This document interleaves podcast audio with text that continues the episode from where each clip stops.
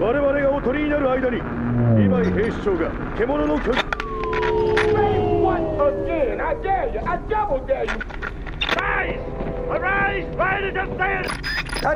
ночи, девчонки.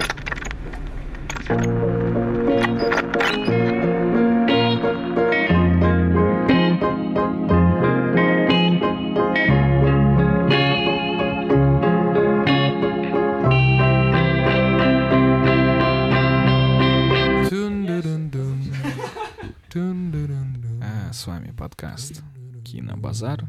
Или как? Киношный Кино, базар. Кинобазар, кинобазар. Кинобазар. С вами Аманбаев Алишер, Серик Абушахман и Жара Спай Шынгысхан. Мы продолжаем. В общем, э, в двух словах, в двух словах, короче, мне эта идея пришла очень спонтанно. Я на днях чеки писал, что почему мы не взяли название для подкаста... Э, Я чика. Почему мы не взяли для подкаста название «Киношный базар», потому что, по-моему, это звучало прикольно. И вчера я пока монтировал, я подумал, что было бы прикольно вот э, взглянуть на кино со стороны вот молодежи, потому что я сейчас слушаю, допустим, подкаст э, по эпизодный клан, где общаются три уже состоявшихся сценариста России. И прикольно слушать, что они обсуждают кино и свою работу, вот примерно, ну, как будто бы они студенты. То есть они угорают, у них свои перлы и так далее. Я подумал, что я хочу казахстанское кино с этой стороны обсмаковать. То есть со стороны вот начинающих ребят, которые уже на каких-то студиях работают, уже они для каких-то сериалов там что-то пишут и так далее. Вот, я подумал, что, наверное, это будет наша канва, она будет называться «Киношный базар», и куда мы будем приглашать наших там студентов, ребят, которые уже там только-только что-то начинают, и с ними обсуждать просто их взгляд на кино, на будущее Казахстана, как они сейчас работают, с чем они сталкиваются, и как э, они там преодолевают какие-то сложности. Вот, идея у меня была такая. Прикольно. Круто. Э, я за. Э, давайте, наверное, скажем нашим слушателям, что, во-первых, меня зовут Шера, Алишер. Это э, кто сейчас задвигал нашу основную конвой, это был Абушахман. И я Чика сказал Чика. Его зовут Шынгысхан, на самом деле. Э, мы являемся студентами Казахского национального университета искусств э, в городе Астана, или по-другому Шабыт. Мы учимся на четвертом курсе э, режиссуры игрового кино, и в этом году выпускаемся. Сегодня у нас конец апреля, и нам нужно в июне сдать свои дипломные работы. И мы, как я понимаю, э, будем говорить о кино э, в общем и целом со стороны студентов. Со стороны, да, молодых ребят, которые пытаются себя как-то найти, проявить. Самое главное вот для этих, для тех слушателей, которые такие душнилы по типу меня. А, громкий дисклеймер. Мы э, пока что не профессионалы с большой буквы э, в своей отрасли. Мы те, кто развивается, кто пытается, пробует, ошибается. И мы делимся просто э, тем опытом и теми мыслями, э, которые у нас накопились за вот те четыре года, э, пока мы проучились и проработали э, в этой сфере. Мы не только не профессионалы, мы еще и не дипломированные вообще. Мы пока что не, мы пока что даже не дипломированные специалисты. Но так как у нас есть хоть какой-то опыт в этой сфере, мы хотим это, этим делиться с вами. Какой-то опыт, и самое главное, у всех у нас есть большая страсть к кино. Ну, у двух из нас, по крайней мере, здесь есть большая страсть к кино. Вот, поэтому мы думаем, что... Это он что... про себя, что у него нет страсти к кино. Oh, I'm sorry. Did I break your concentration?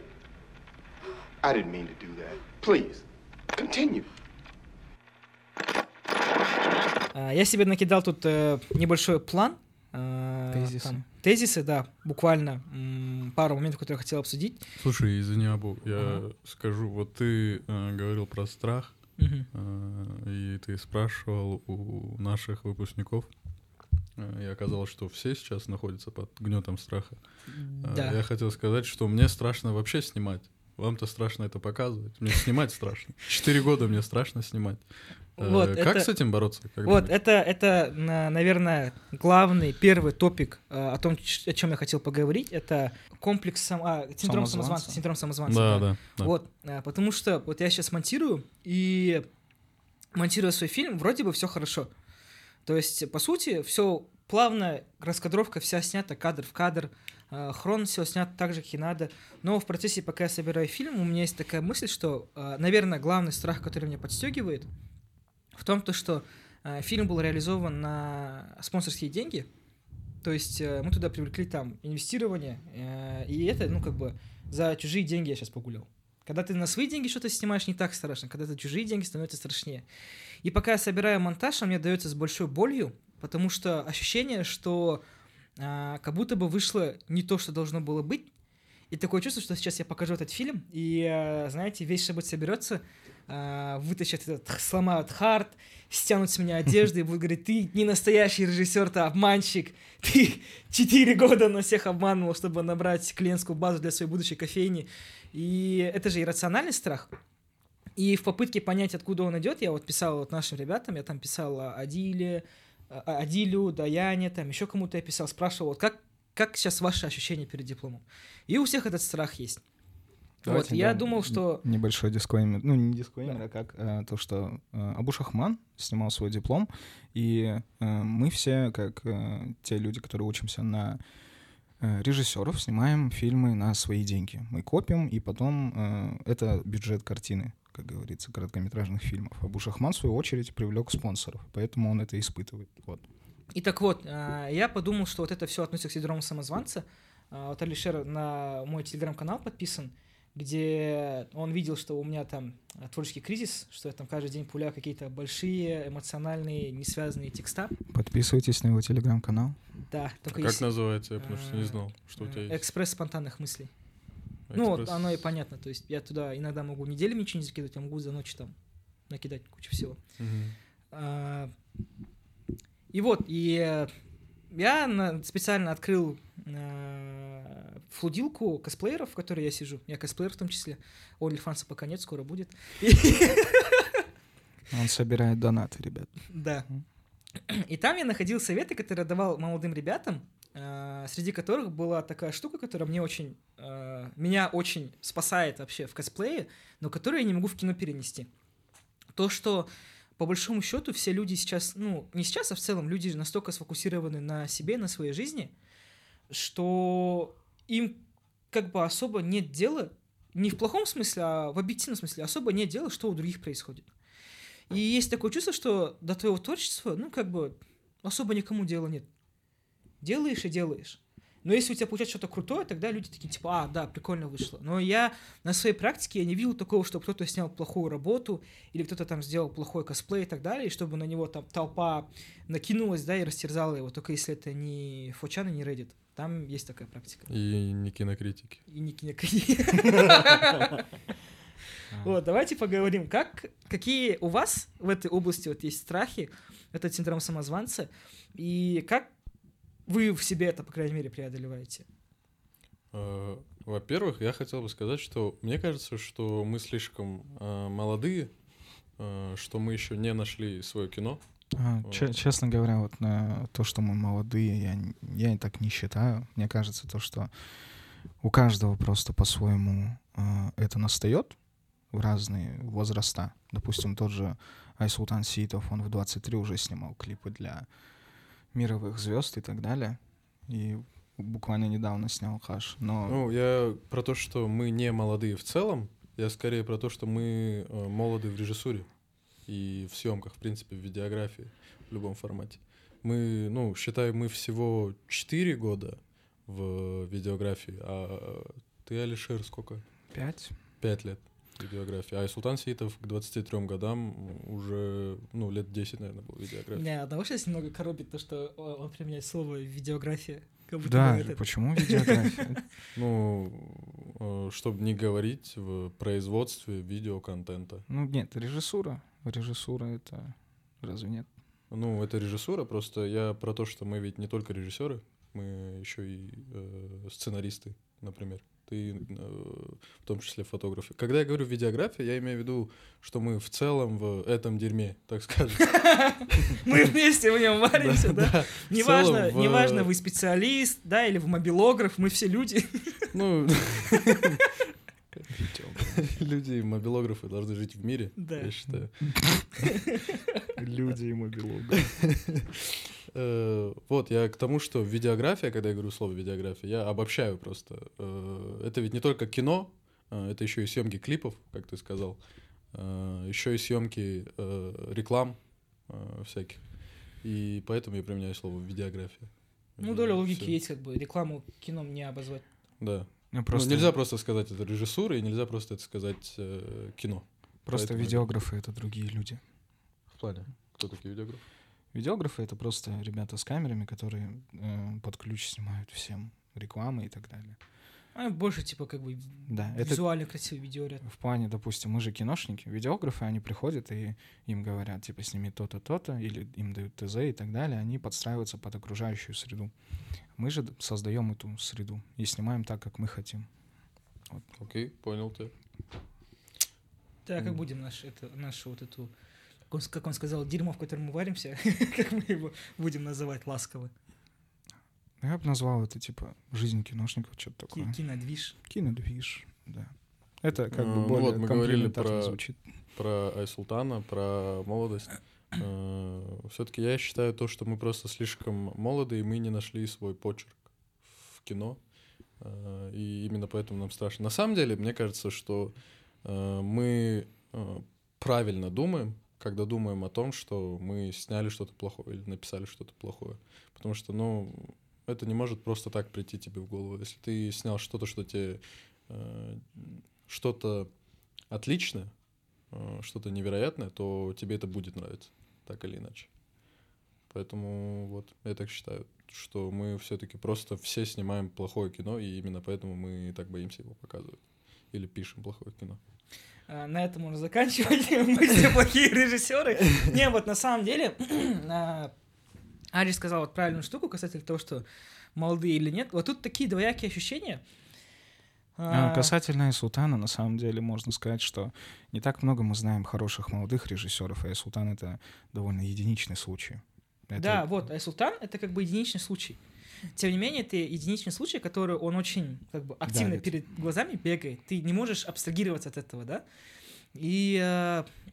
даже от, недалеко отходя, да, вот... А, э... прошу прощения, нам, наверное, ремарку надо сделать. Я что-то сейчас подумал, мы говорим Айсултан. Это не наш друг. Это... Да, Айсултан, это речь идет об Айсултане Сейтове, э, режиссере клипов, э, художественного кино, э, снимал клипы для российских исполнителей, для американских да. исполнителей, и год назад дебютировал с полнометражным фильмом «Хаш», на который... Это я... год назад было? Да. На это который... было же осенью. Нет? Осенью, сейчас что? Сейчас, сейчас весна. Вот. На который я не успел сходить, к сожалению. Вот. Айсултан Сейтов, он такой, как бы, как правильно сказать? Молодец. Он молодец, да. Начнем с этого. Он молодец, и он такая штука, которая сейчас... Ой, какой хороший мальчик воспитанный. Это чувак, который заряжает сейчас молодых ребят, и там все, грубо говоря, смотрят на его клипы и говорят, вот я буду, типа, вот таким вот. И это примерно чувак, из-за которого сейчас весь Шабыт шапки таскает на башке. Ну, не считая Чики. Чика надо будет делать. Мне кажется, Айсултан — это один из тех людей. Вот мы с Абушахманом обсуждали как-то, что цитату Тарантино, что Тарантино говорил, неважно, умеешь ли ты делать какие-то прикладные штуки, главное, чтобы ты любил кино.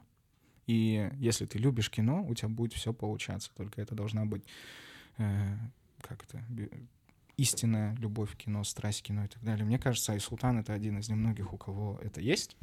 Uh-huh. И это одна из причин, почему он стал успешен э, так рано.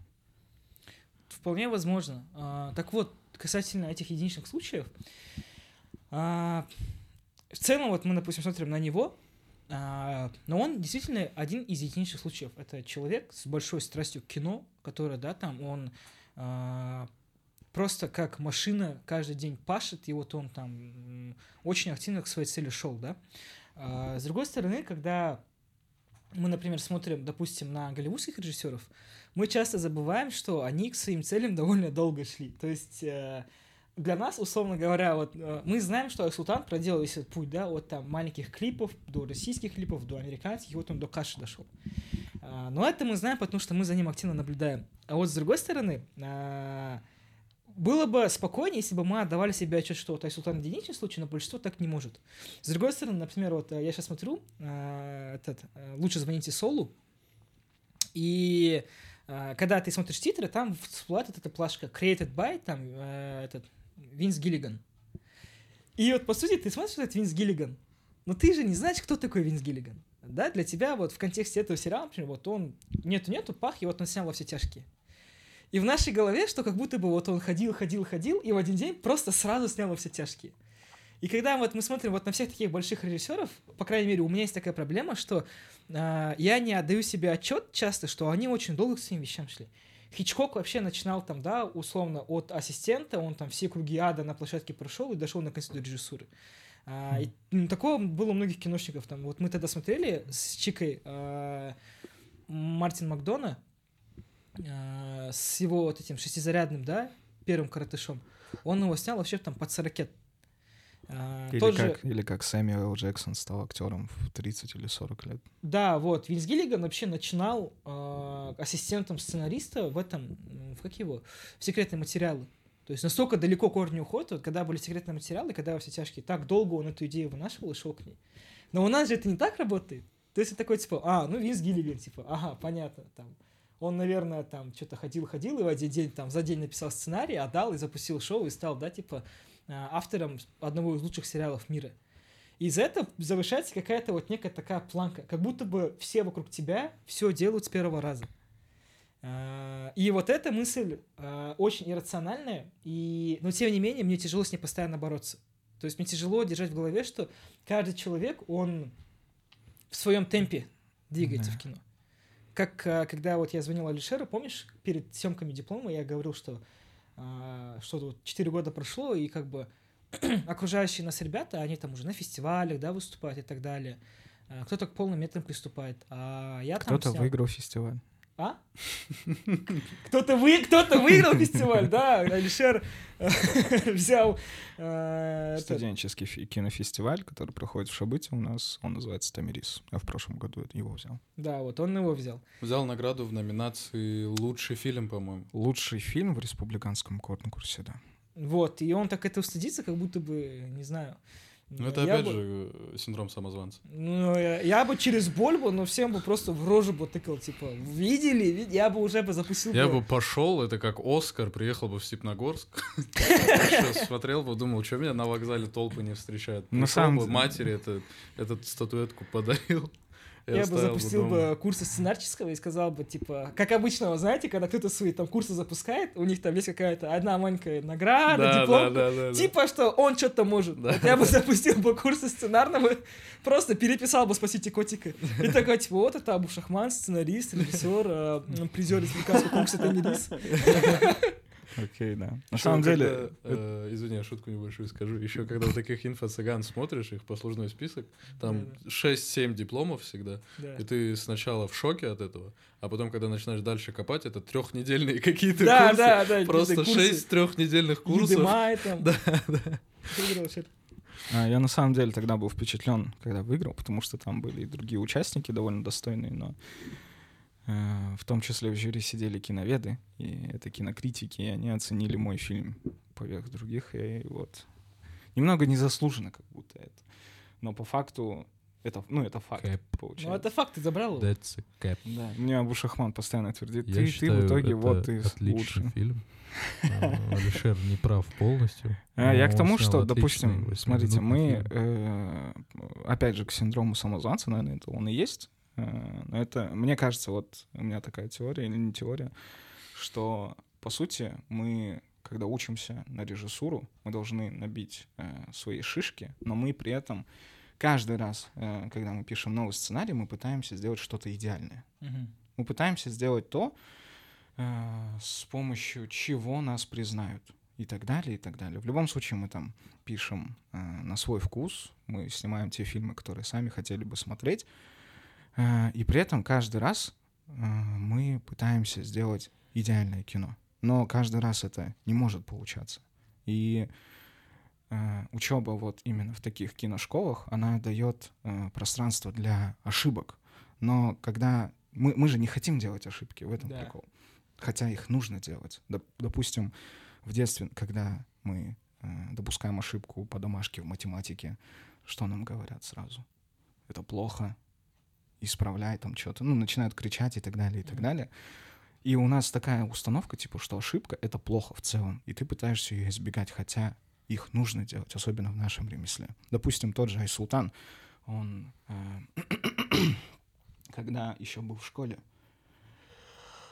э, он снимал какой-то коротыш в десятом-одиннадцатом классе. Он сначала в десятом классе э, снял коротыш и поехал на фестиваль в СДУ, но он вроде бы не выиграл, и на второй год он там всех порвал.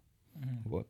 И я к тому, что он, типа, сначала совершил ошибку, исправил ее и снял, что хотел. Ну, тоже, как бы, вот вроде бы хороший пример, да? Но вот на второй год.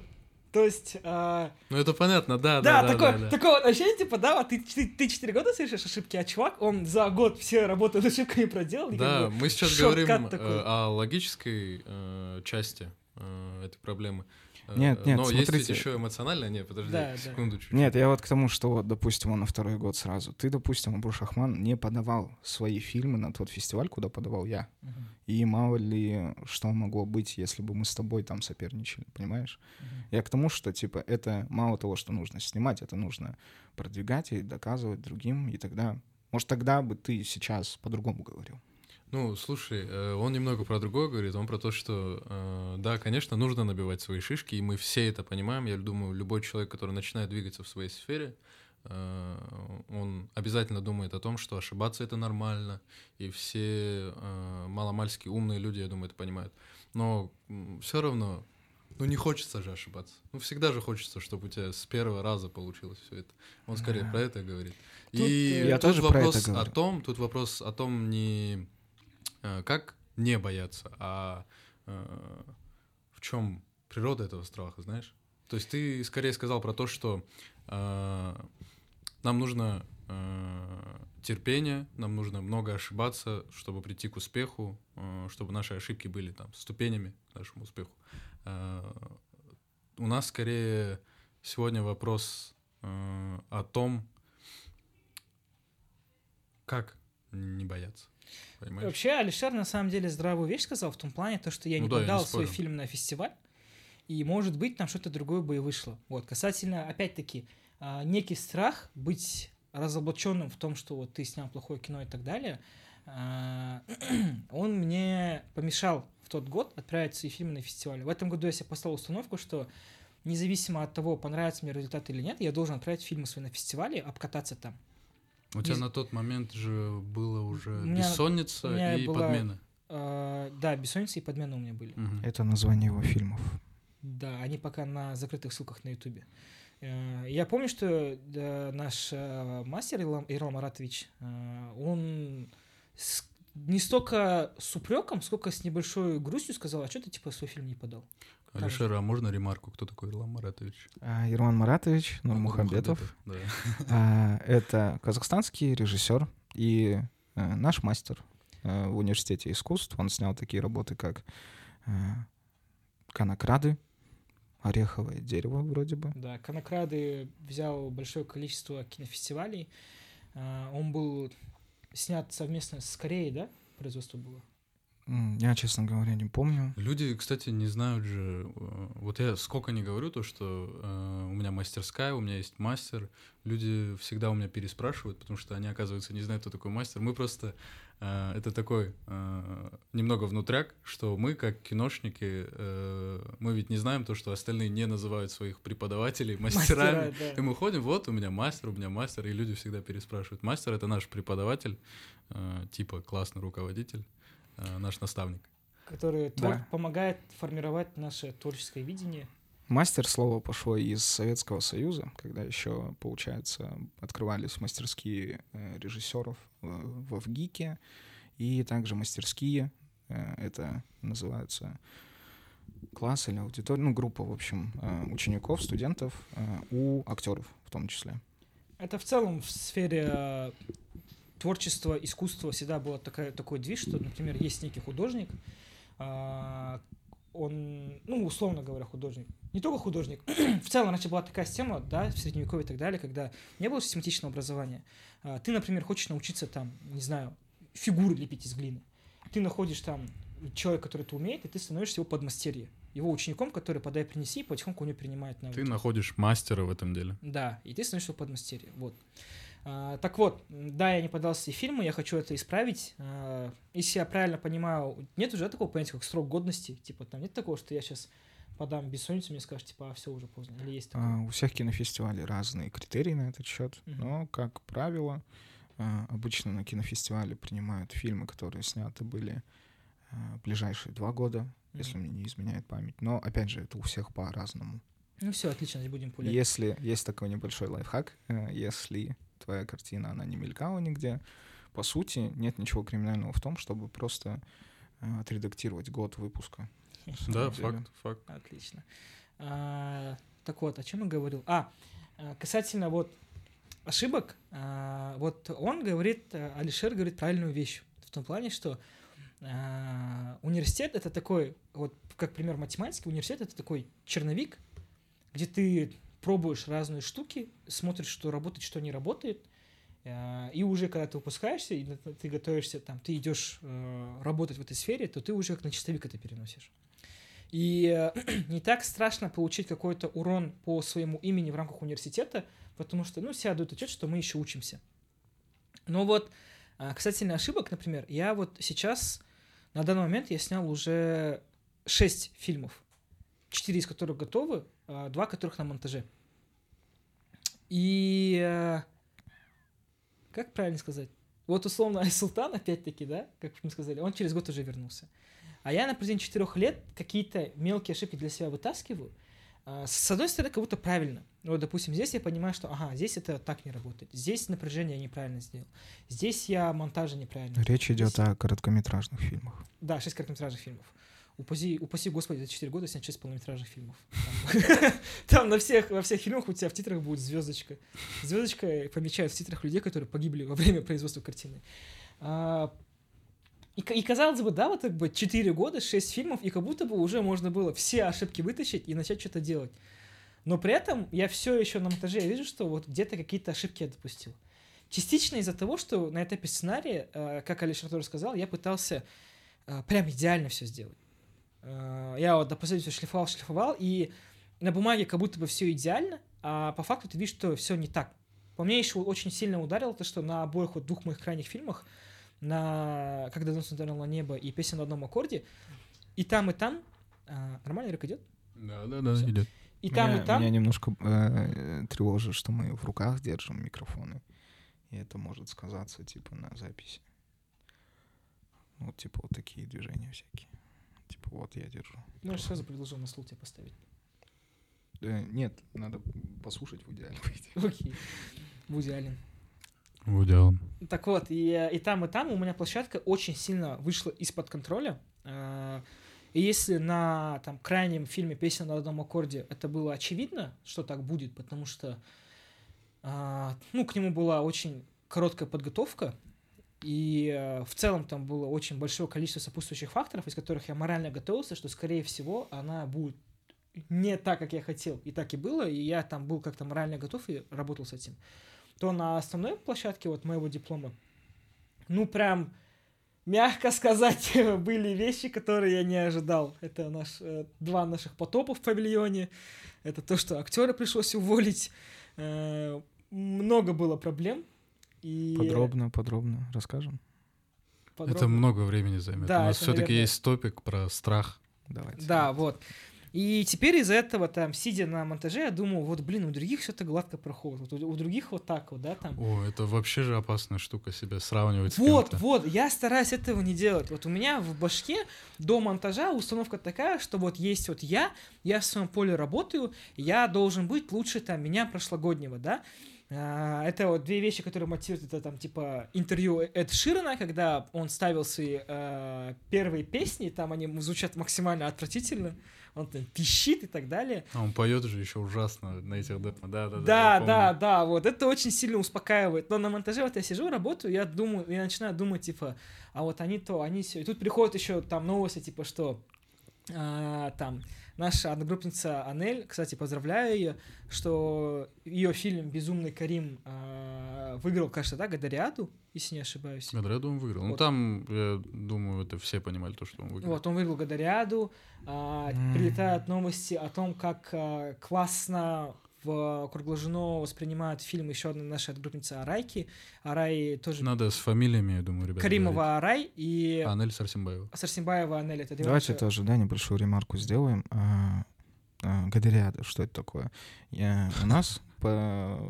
между университетами... Мы долго, да, извинялись, мы долго будем очень сильно привыкать к тому, что нам придется все объяснять. Алиш, ответственный по ремаркам у нас. Да, да. Ну, уже складывается, да, так. Получается, э, среди киношкол Казахстана объявили конкурс, который называется «У каждого свой Годар». Это посвящается, этот конкурс посвящается э, непосредственно Жан, э, Жан-Люку Годару, вроде вот так да, зовут, Жан-Люк Годар. Э, который э, умер э, в прошлом году, и он э, классик кино, и этому посвятили э, целый конкурс между киношкол, э, и, получается, наша одногруппница э, Сарсембаева Анель взяла главный приз «Лучший фильм» среди всех. Вот. Жан-Люк Годар — это Криштиану Роналду в мире кино. Ну, не Криштиану Роналду, наверное. Кто вот такие... Ну, Пеле, Пеле. Да, Пеле. Это Пеле в мире кино. Предположим, что я понял их сравнение. Футболом я не увлекаюсь. Вот. А осенью у нас реализовывался проект совместно с культурным центром, да? Это... Шығармашылық мектеп, как это? Шығармашылық. Производственная школа. Нет, творческая школа. Школа искусств, школа творчества. Да, в Курголжино есть творческая школа. Даже не Курголжино, а вот рядом вот это... Поселок Уркиндеу называется. В поселке Уркиндеу, да, есть творческая школа, называется Дударай, где детям преподают игру на домбре, там актерское, им там какие-то азы кино. Это школа творчества. Да, вот, и крутой проект на самом деле.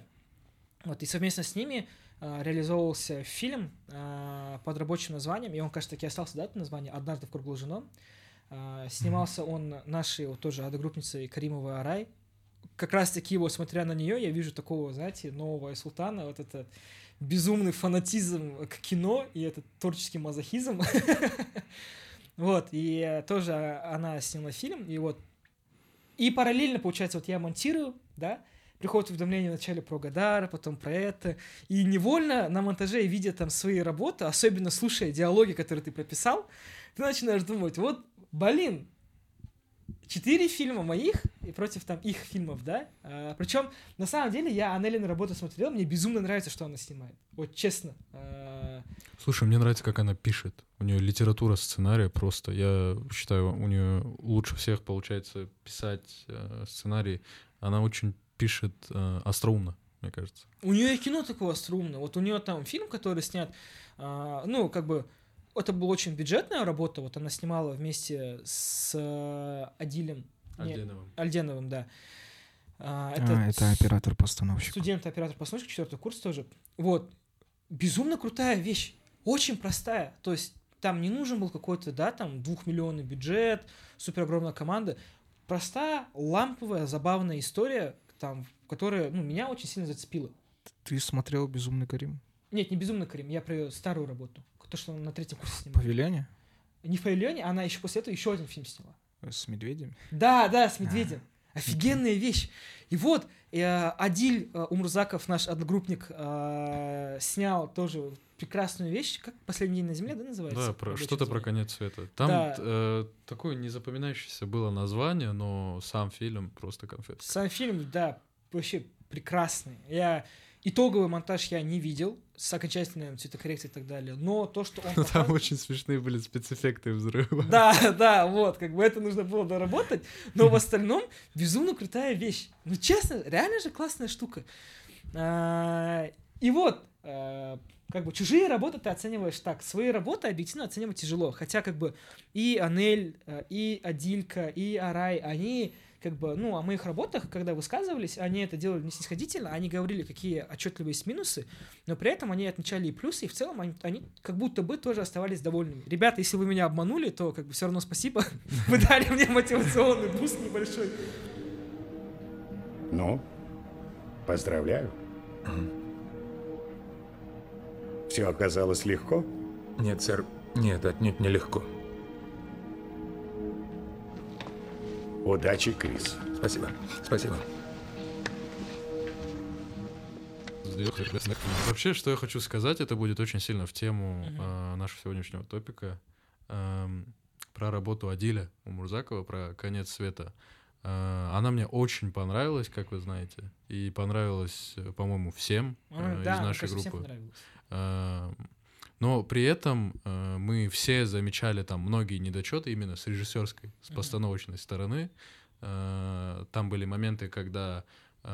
кадры не сходились, помните, кадры двери, они снимали отдельно в подъезде одни там, кадры, там, да, и вот отдельно э... в павильоне, и там вообще не сходились кадры, и это сразу бросается в глаза, во-первых, во-вторых, опять же, вот эта э, графика, э, я не знаю, где он это сделал, точно не в Adobe, там, в общем, вся канва в том, что на Землю летит метеорит, и в конце происходит взрыв. Спойлер алерт. Сказать после.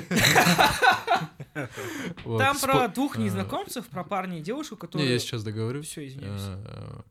Вот, и в конце, когда прилетает метеорит, он на графике, на монтаже в первоначальном добавил просто гриб от ядерной бомбы.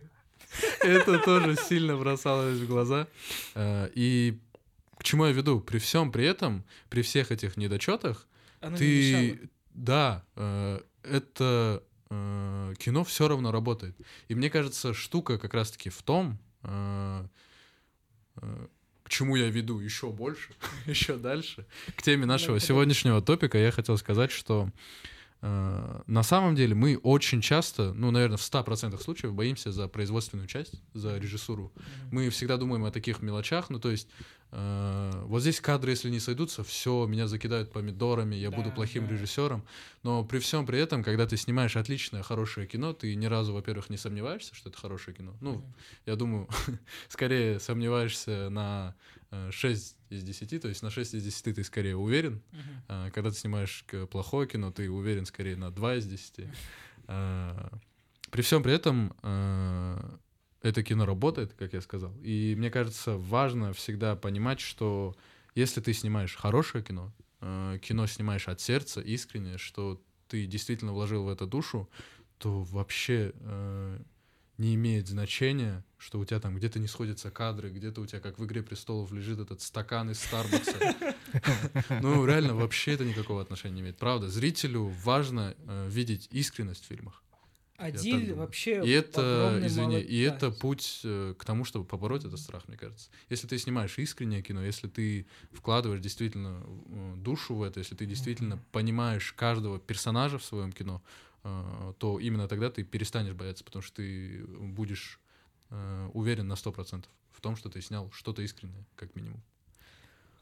Вот, продолжая твою тему, Адиль огромный молодец в том плане, что несмотря, ну, когда он, допустим, накладывал вот этот эффект вот этого взрыва и так далее, ну, он же видел, как это выглядит со стороны, и я на его месте, я бы очкнул бы это показывать. Я вот подумал бы, типа, тут качество, ну, не, не уровня «Мстителей», все это брак, я снял ужас, да, спрятал, да, вода да, да. и все бы. А он принес, показал, и это работает. И касательно вот монтажа, вот, например, я вчера застрял минут на сорок на обычном диалоге, потому что я не мог склеиться в том плане, что у меня на общаке у актера э, рука согнута в локте, а на крупнике она не согнута. И для меня это вот прям дилемма, типа, господи, это увидят люди, опять скажут, ты фальшивый режиссер, ты не можешь склеить базовый там диалог и так далее. Да, но, как правило, да, такие штуки вообще не замечают зрители. Они вообще не замечаются. И вот я опять возвращаюсь к «Во все тяжкие».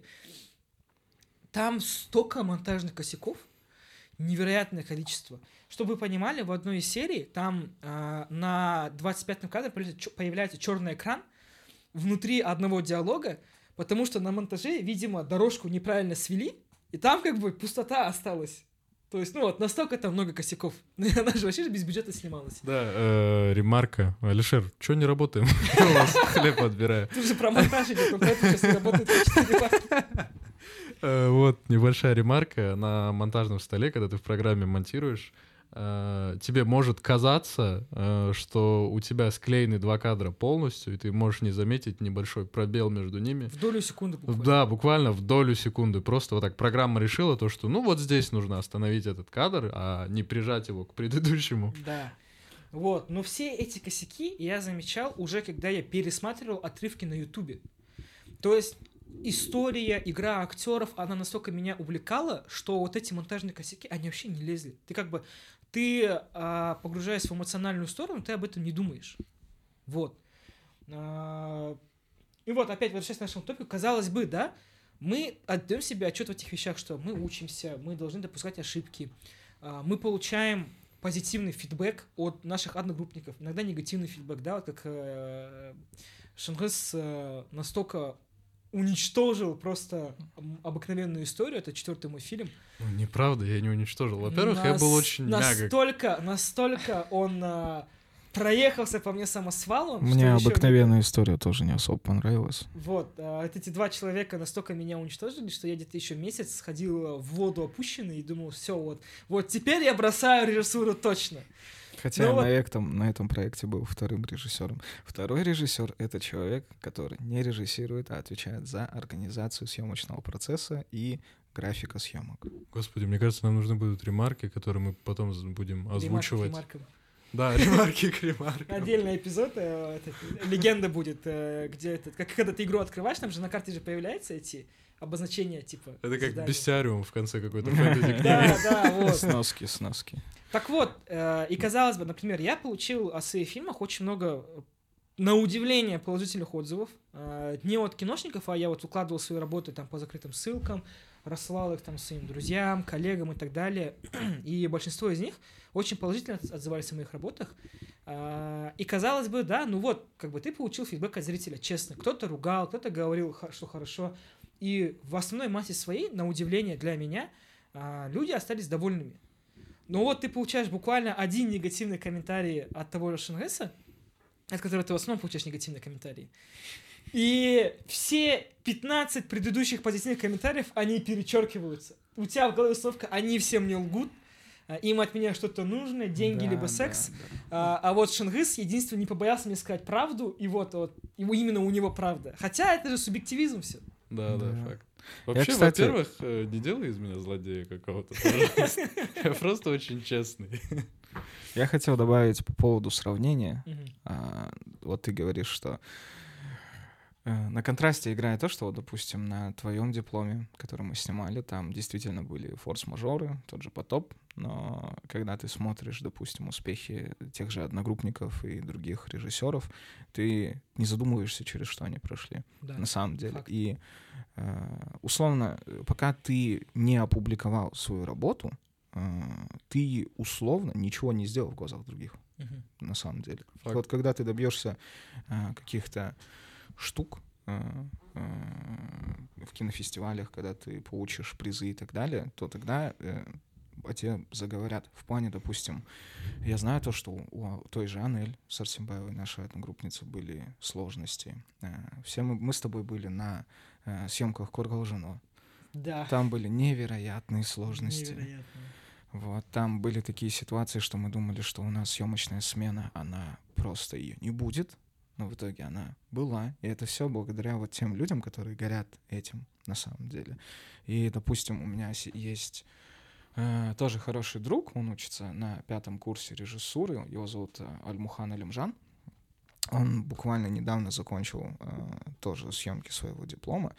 И когда ты смотришь, э, вот всегда в Инстаграме есть такая штука, неважно, киношник ты или нет, ты смотришь сторисы других людей, mm-hmm, и ты всегда...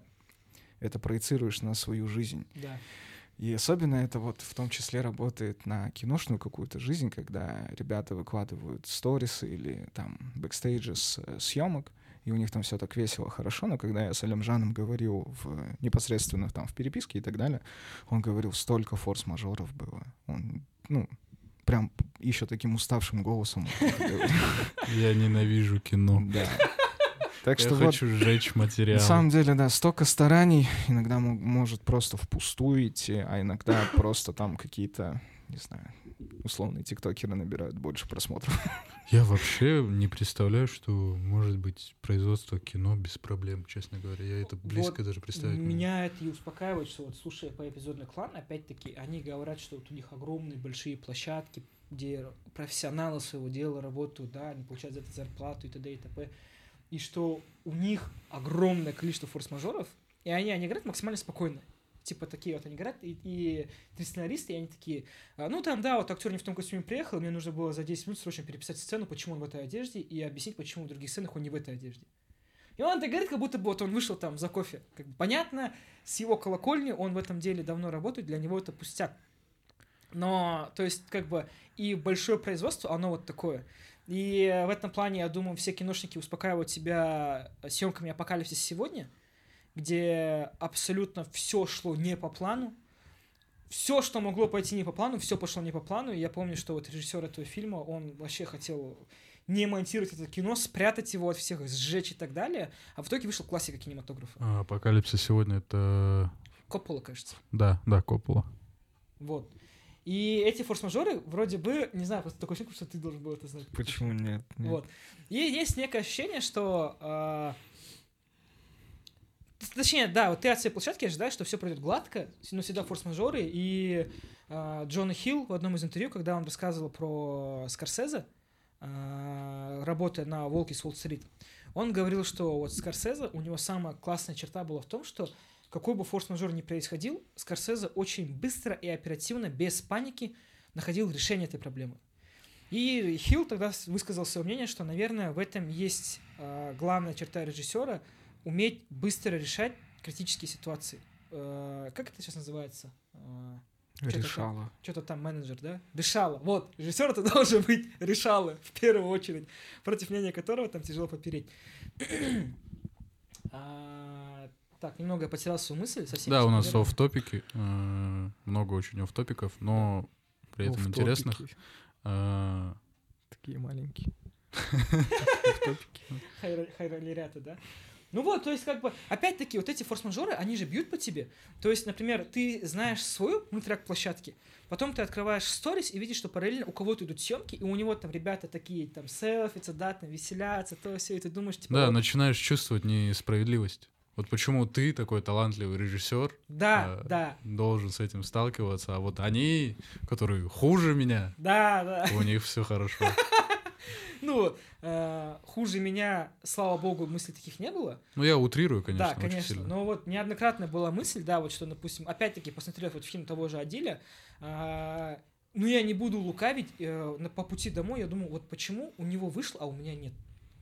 Вот что такое есть в его генах, в его голове, э, в его ДНК, что он снял реально классное кино, и в том числе а, Анель, Арай и так далее.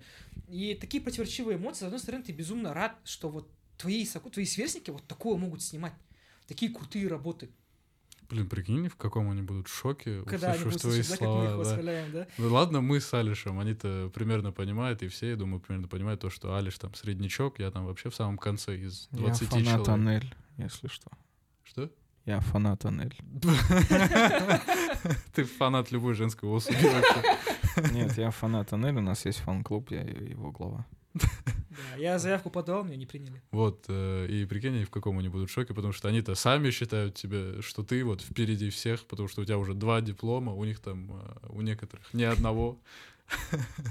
Я представил Абушахмана с двумя дипломами режиссуры. Я у Мадины заберу ее диплом. Мадина — это его операторы. Два диплома, мы имеем в виду два дипломных фильма. Ужас mm, какой. Да. Сколько ремарок Сколько нужно ремарок. делать? Мадина Капаш. Вот в этом плане я себя тоже немного успокаиваю, что там, как сказать, что я там два фильма снял и так далее. С другой стороны, я думаю, ну я типа два сердечка снял, а сейчас там Лаура залетит с ноги своей там, да, типа такая, на, вот один фильм зато какой.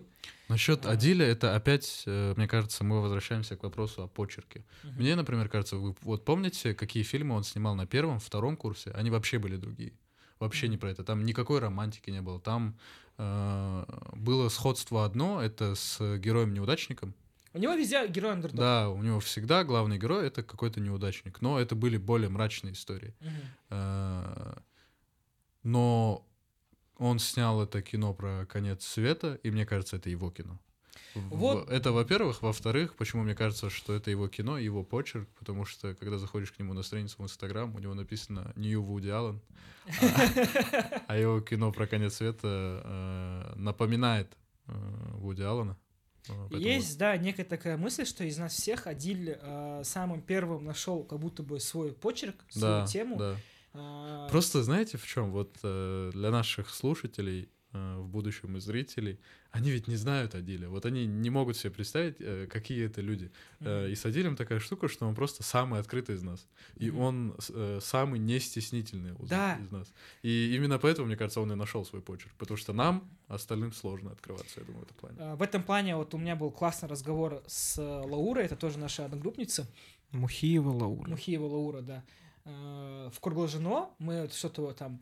Это вот был наш первый день, мы приехали, там буквально заселились в этом, в этом общежитии, накидали план на завтрашний день, и мы что-то с ней там общались опять про кино, на удивление. Я спросил, как тебе мой фильм? Она сказала, я его не видела. Я говорю, не может быть, я типа всем ссылки отправлял и так далее. В итоге как бы я ей свою ссылку отдал, она сразу посмотрела, дала обратную связь, где-то похвалила, где-то поругала. И она сказала штуку, типа, почему мы друг другу не показываем наши работы? А, говорит, хотя бы в нашем узком кругу. И вот, и мы об этом поболтали, и действительно, а, Адилю, вот, грубо говоря, у него есть яйца пойти там, да, вот, людям показать свой фильм. Алишеру хватило яиц отправить свой фильм на фестивале и так далее.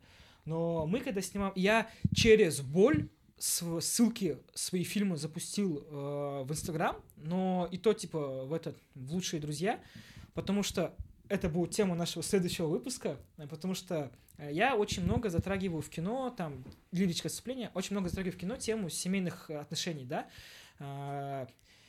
И это я беру не из того, что там, вот у меня, допустим, такая центральная тема сейчас, это там некий конфликт между братьями. Но это не потому, что у меня с моим старшим братом конфликт. У меня со старшим братом прекрасные отношения. Но я вот чухаю, что если я свою работу опубликую, и мои родственники посмотрят, они сразу начнут на свой личный счет что-то воспринимать. Они сразу такие, вот, это про меня, это про меня, вот. И в следующем выпуске мы об этом поговорим.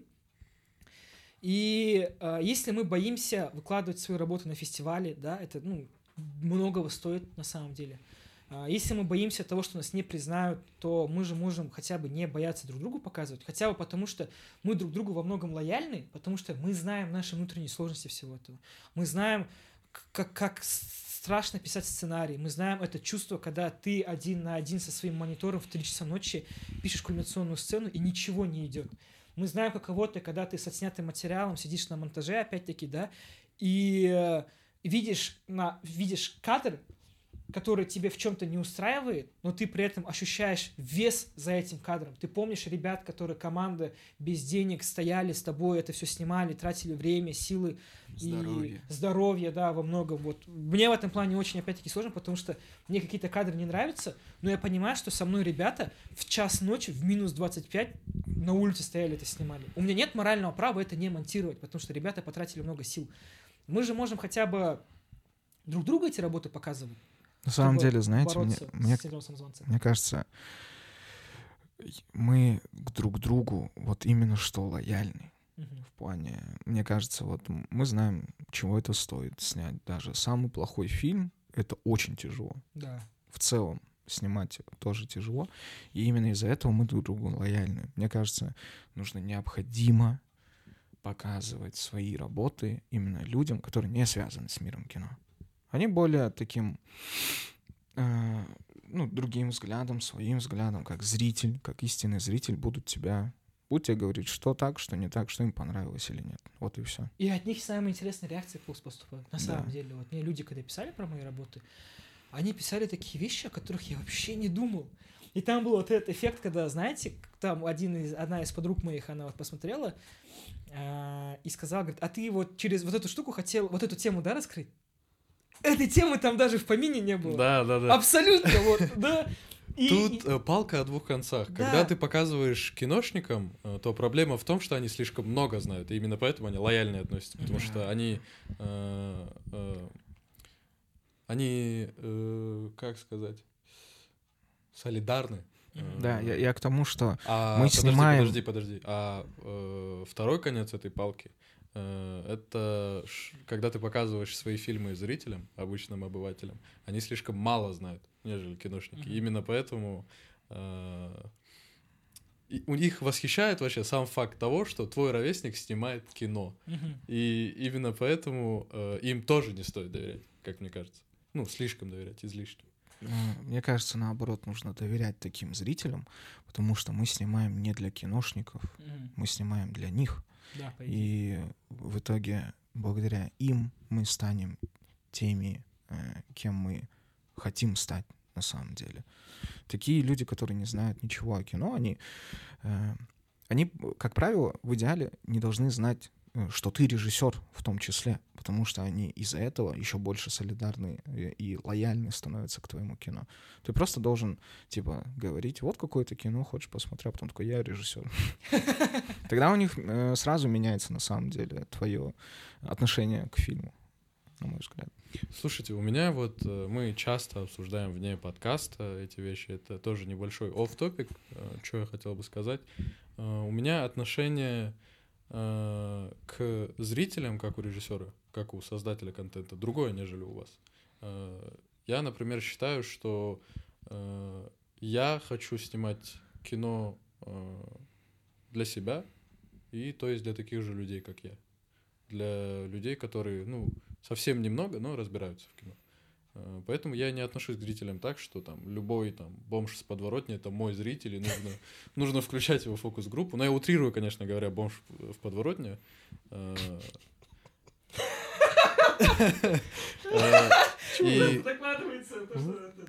Почему бомж именно? Именно та фраза, которую я хотел сказать, это искусство, оно всегда для зрителя. Но первый зритель — это всегда творец. Вот а, немного подводя цитаты. Уже к, к завершению нашего, нашего первого выпуска. Ну, а, я не думаю, кстати, это, что это завершение первого выпуска. Нет, это пока не завершение, но он, уже, под, он подводит. Уже, да, я, я подвожу только к нему. А, но это не завершение. Есть некий корень в том... Вообще, а, один из главных корней вообще любого синдрома самозванца — это твоя цель. Для чего, да, ты пришел в кино? Что ты хочешь от кино? Я всегда стараюсь держать в голове э, то, ту настройку, которую держал Абушахман четыре года назад, когда он еще молодой зеленый пацан пришел в, в Шабыт. Э, я тогда в голове держал такую мысль, что просто у меня есть много историй, которые я хочу рассказать. Не было цели ни признания, ни славы, ни денег, ничего. Была цель, что у меня есть пул вещей, о которых я хочу публично поговорить. И в моем понимании кино э, — это... Почему, когда там мы разбираем структуру сценариев, драматургию и так далее, всегда есть вопрос того, что должен быть некий топик у фильма, да, должна быть некая тема. Для меня кино об этом.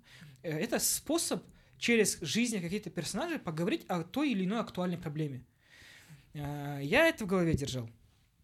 И сейчас к четвертому курсу, вот, например, я снял, допустим, да, там, какой бы пример взять? Ну вот я снял, допустим, да, свой диплом.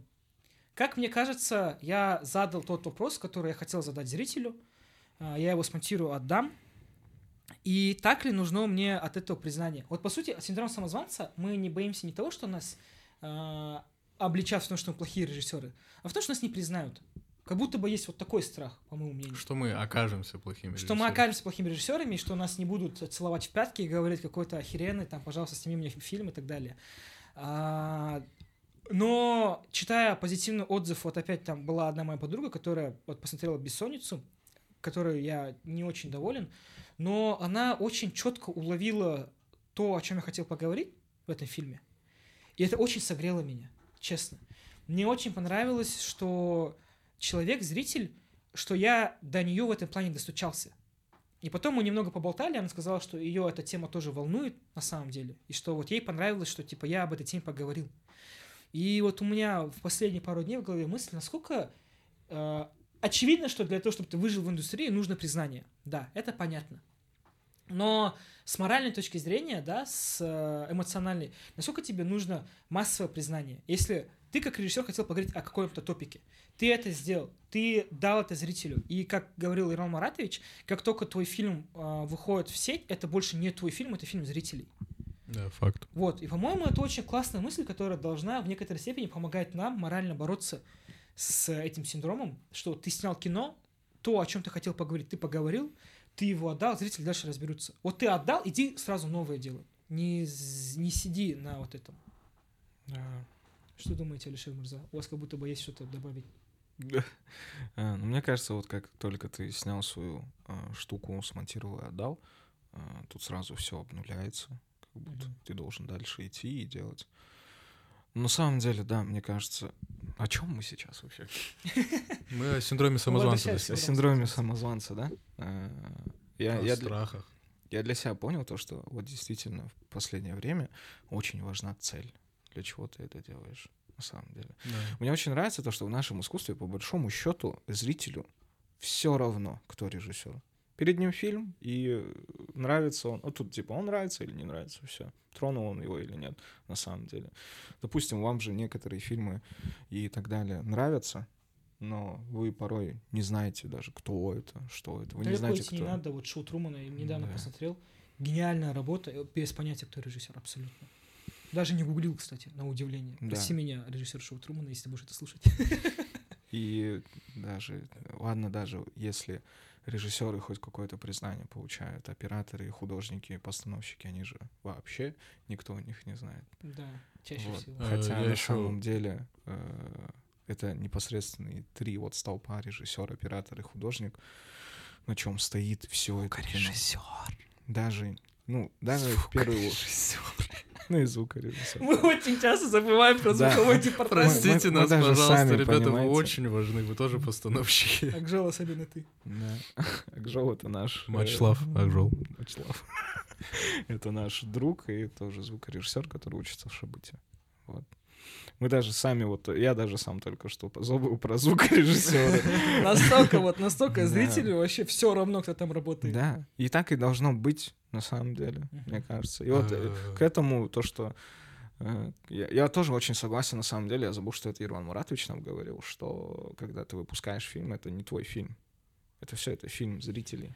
Факт, да, факт. К вопросу о том, что мы вообще не, очень часто не обращаем внимания на режиссера.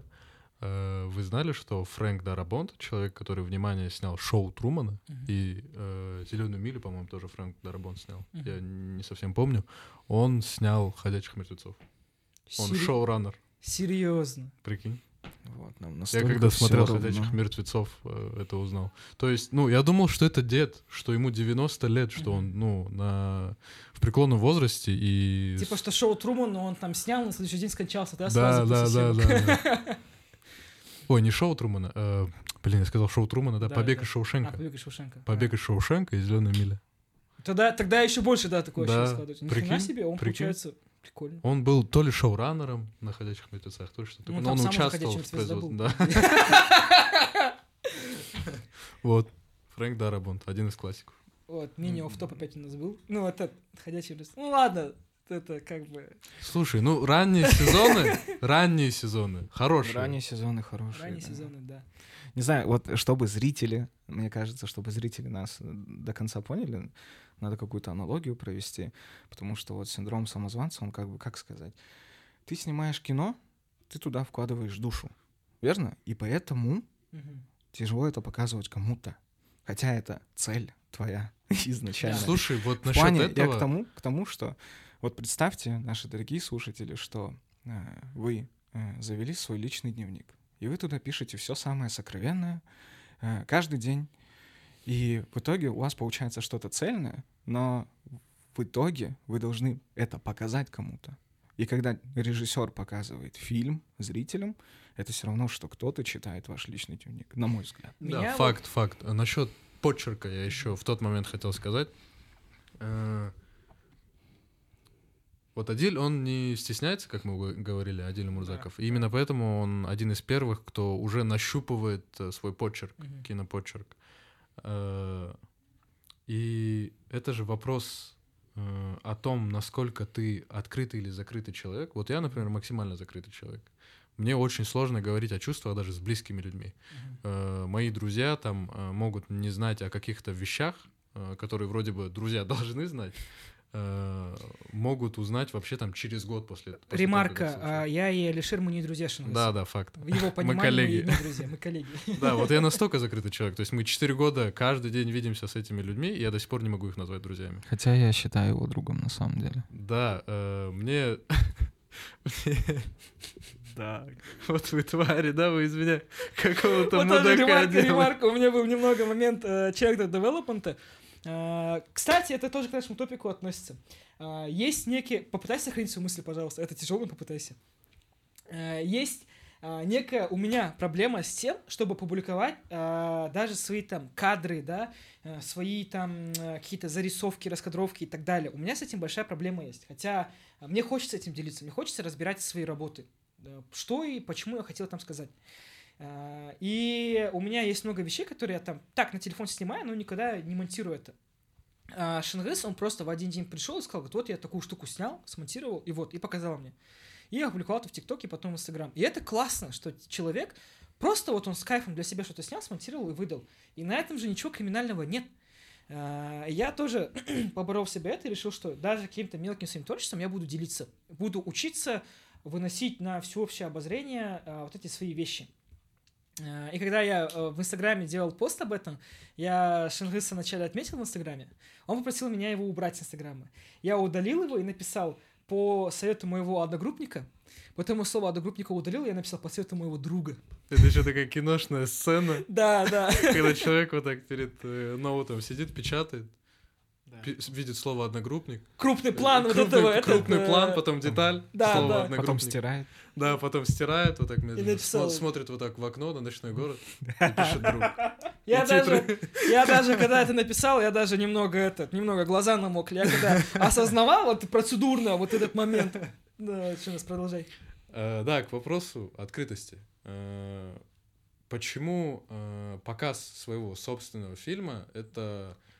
такой э, немного интимный момент, э, потому что ты, как э, создатель контента какого-либо, как художник, скажем так, э, в свое творчество э, всегда вкладываешь свои чувства, свои эмоции, которые как, ты когда-то пережил. И ты снимаешь кино в этом плане для себя. Э, кино, которое ты хотел бы сам видеть. Э, и показывать кому-то свое собственное кино, в особенности короткий метр, потому что короткий метр всегда намного эмоциональнее, чем полный метр. Это всегда словно рассказывать там, тысячам незнакомых тебе людей про твои личные проблемы в семье, про твои личные проблемы в дружбе, там, в любви. И именно поэтому это так сложно, как мне кажется. И чтобы... Возвращаясь к самому первому нашему вопросу, к основному нашему топику, я думаю, нам нужно исследовать проблему своего страха. Я, например, на протяжении всех четырех лет это делаю. Я за четыре года не снял ни один фильм. Один снял, по-моему, на первом курсе. Да. И после этого я занимался дичайшей прокрастинацией. Просто невероятно. Но на самом деле мне страшно снимать. Каждый раз, когда у меня, хотя я немного... подхожу к тому, что я вот скоро сниму, мне становится страшно, и у меня начинается самосаботаж. И именно поэтому я там за четыре, за три года ничего не снял. И именно поэтому я все четыре года исследую свой страх, почему я не могу быть полностью открыт в деле, которое я люблю всем сердцем. И мне кажется, у нас троих природа нашего страха разная. И нам нужно исследовать свой страх. Вот, кстати, да, моя первичная, главная природа страха, о которой мы поговорим в следующем выпуске, это как раз-таки я не боюсь того, что подумают незнакомцы, я боюсь, что подумают а, мое близкое окружение. Опять-таки, в своих фильмах я очень часто поднимаю, и те сценарии, которые у меня есть, это всегда у меня, я стараюсь центральной темой делать а, проблемы, ну, семейные проблемы.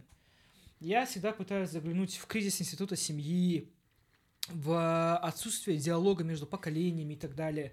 И хотя а, там, тот, кто, тот, кто посмотрит, он, наверное, подумает, а у него там, наверное, в семье какие-то проблемы.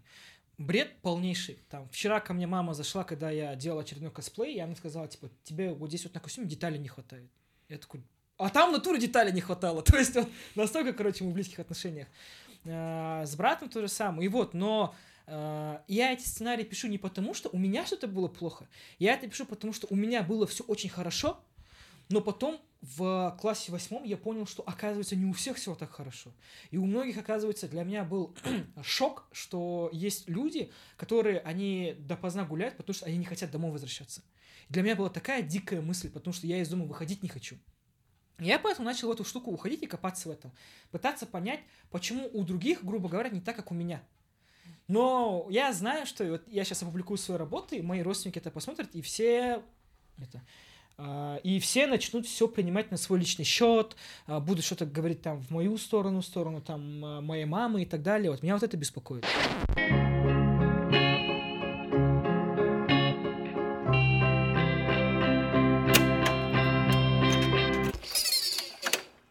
Блин, так хорошо говорит.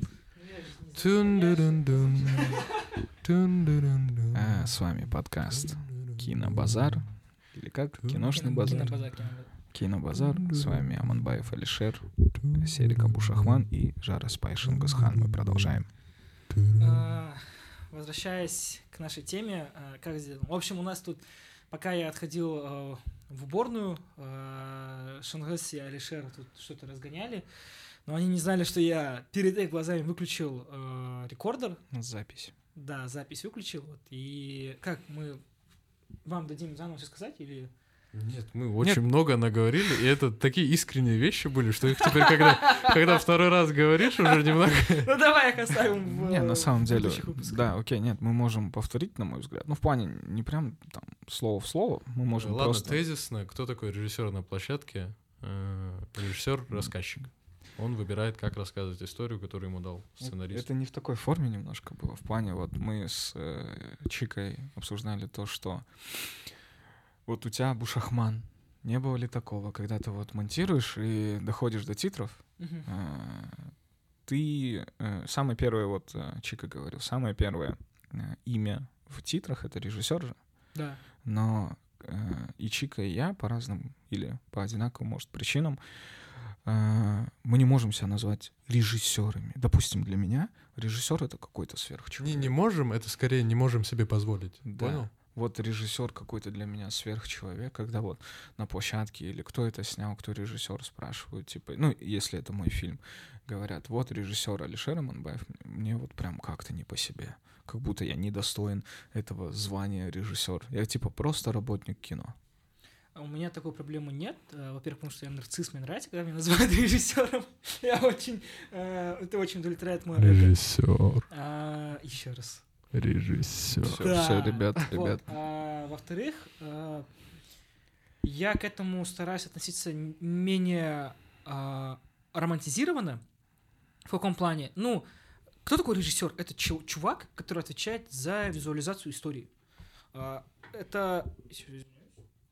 Хорошая или плохая визуализация — это уже другой разговор. Ну, вы очень просто сказали, но в целом да. Вот, и как бы, когда я указываю себя в титрах, я понимаю, что, ну, у этого фильма я написал сценарий, я нашел актеров, я принял все художественные решения, хорошие они или плохие, я режиссер. Я немного не согласен с трендом в Инстаграме, ну, это... Я называю это Инстаграм, потому что у меня ТикТока нету, но этот тренд, он сто процентов с ТикТока пошел. Когда это аудио, типа, возьми телефон, снимай все подряд, каким бы это ни было глупым, стыдным и так далее, типа, добавь свое имя, все, ты режиссер. Вот с этим я абсолютно не согласен. Но э, я хоть и маленький, хоть там еще не, не уставшийся на ногах, но я чувак, который придумывает историю, придумывает кадры, старается наполнять их каким-то смыслом, закладывать туда какие-то мысли свои и так далее. И а так с этого я ну, считаю, что у меня есть моральное право назвать себя режиссером. Успешным или нет, хорошим или нет, это другой разговор, но я режиссер. Он нарцисс. Да, и да, это тоже. Вообще у нас разговор начался с того, что я же хочу взять себе псевдоним.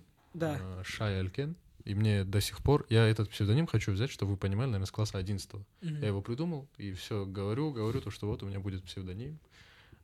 Даже не говорю, думаю. Я mm-hmm. говорить начал, вот, вы первые люди, кому я об этом сказал по факту. Спасибо. А, благодарю. И... Но мне до сих пор сложно вот принять, что у меня будет псевдоним, несмотря на то, что я уже твердо решил, уже пять лет с ним хожу.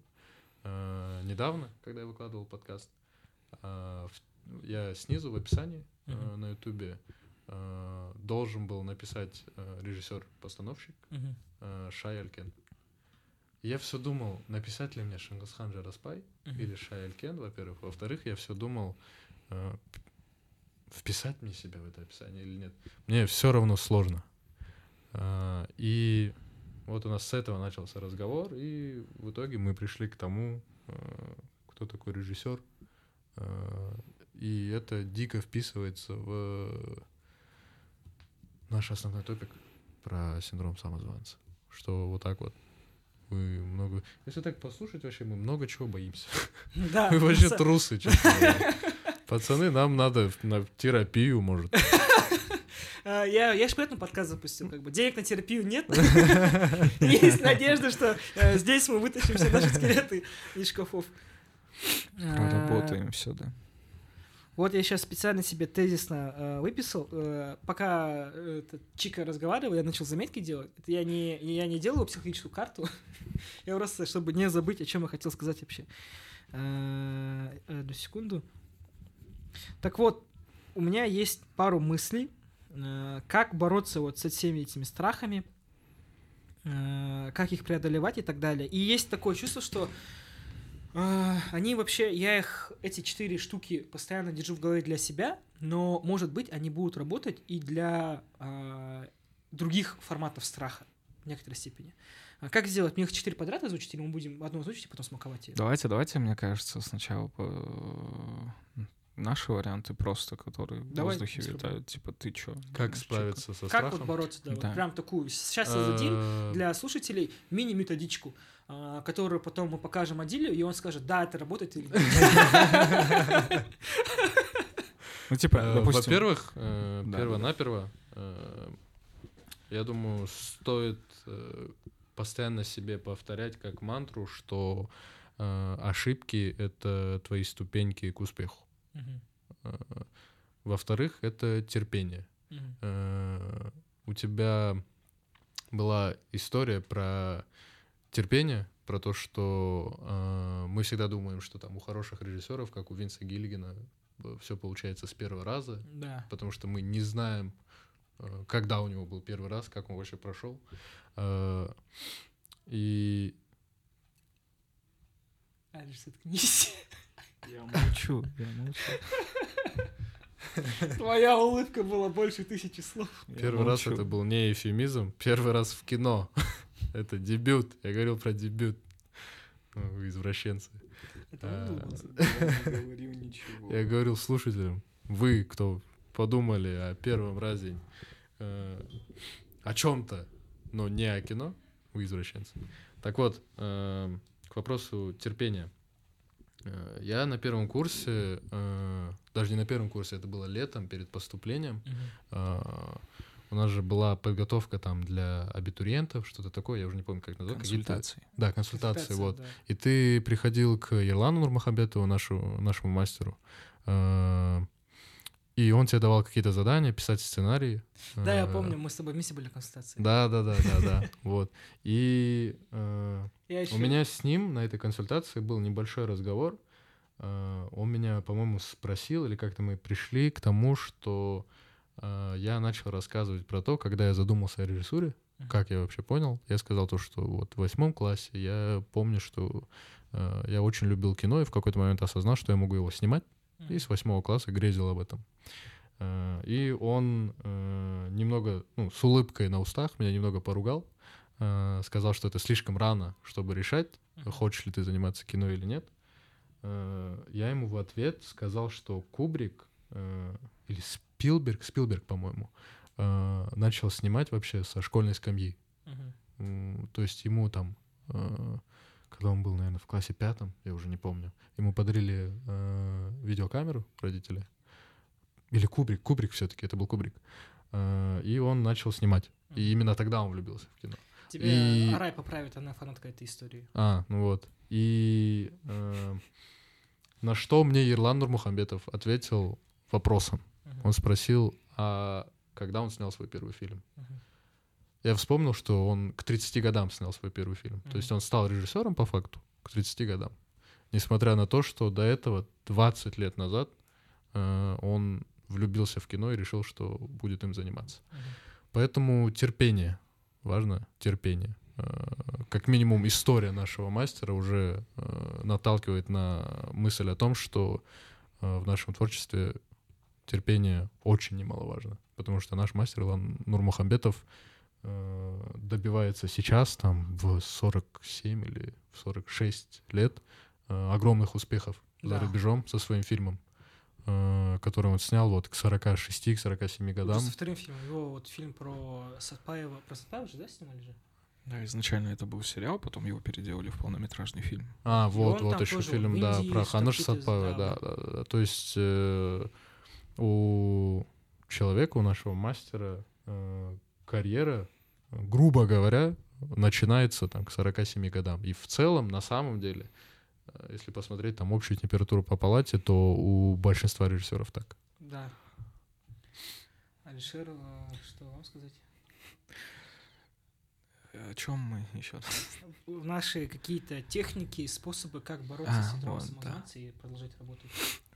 Мне кажется, мне кажется, в этом все просто на самом деле.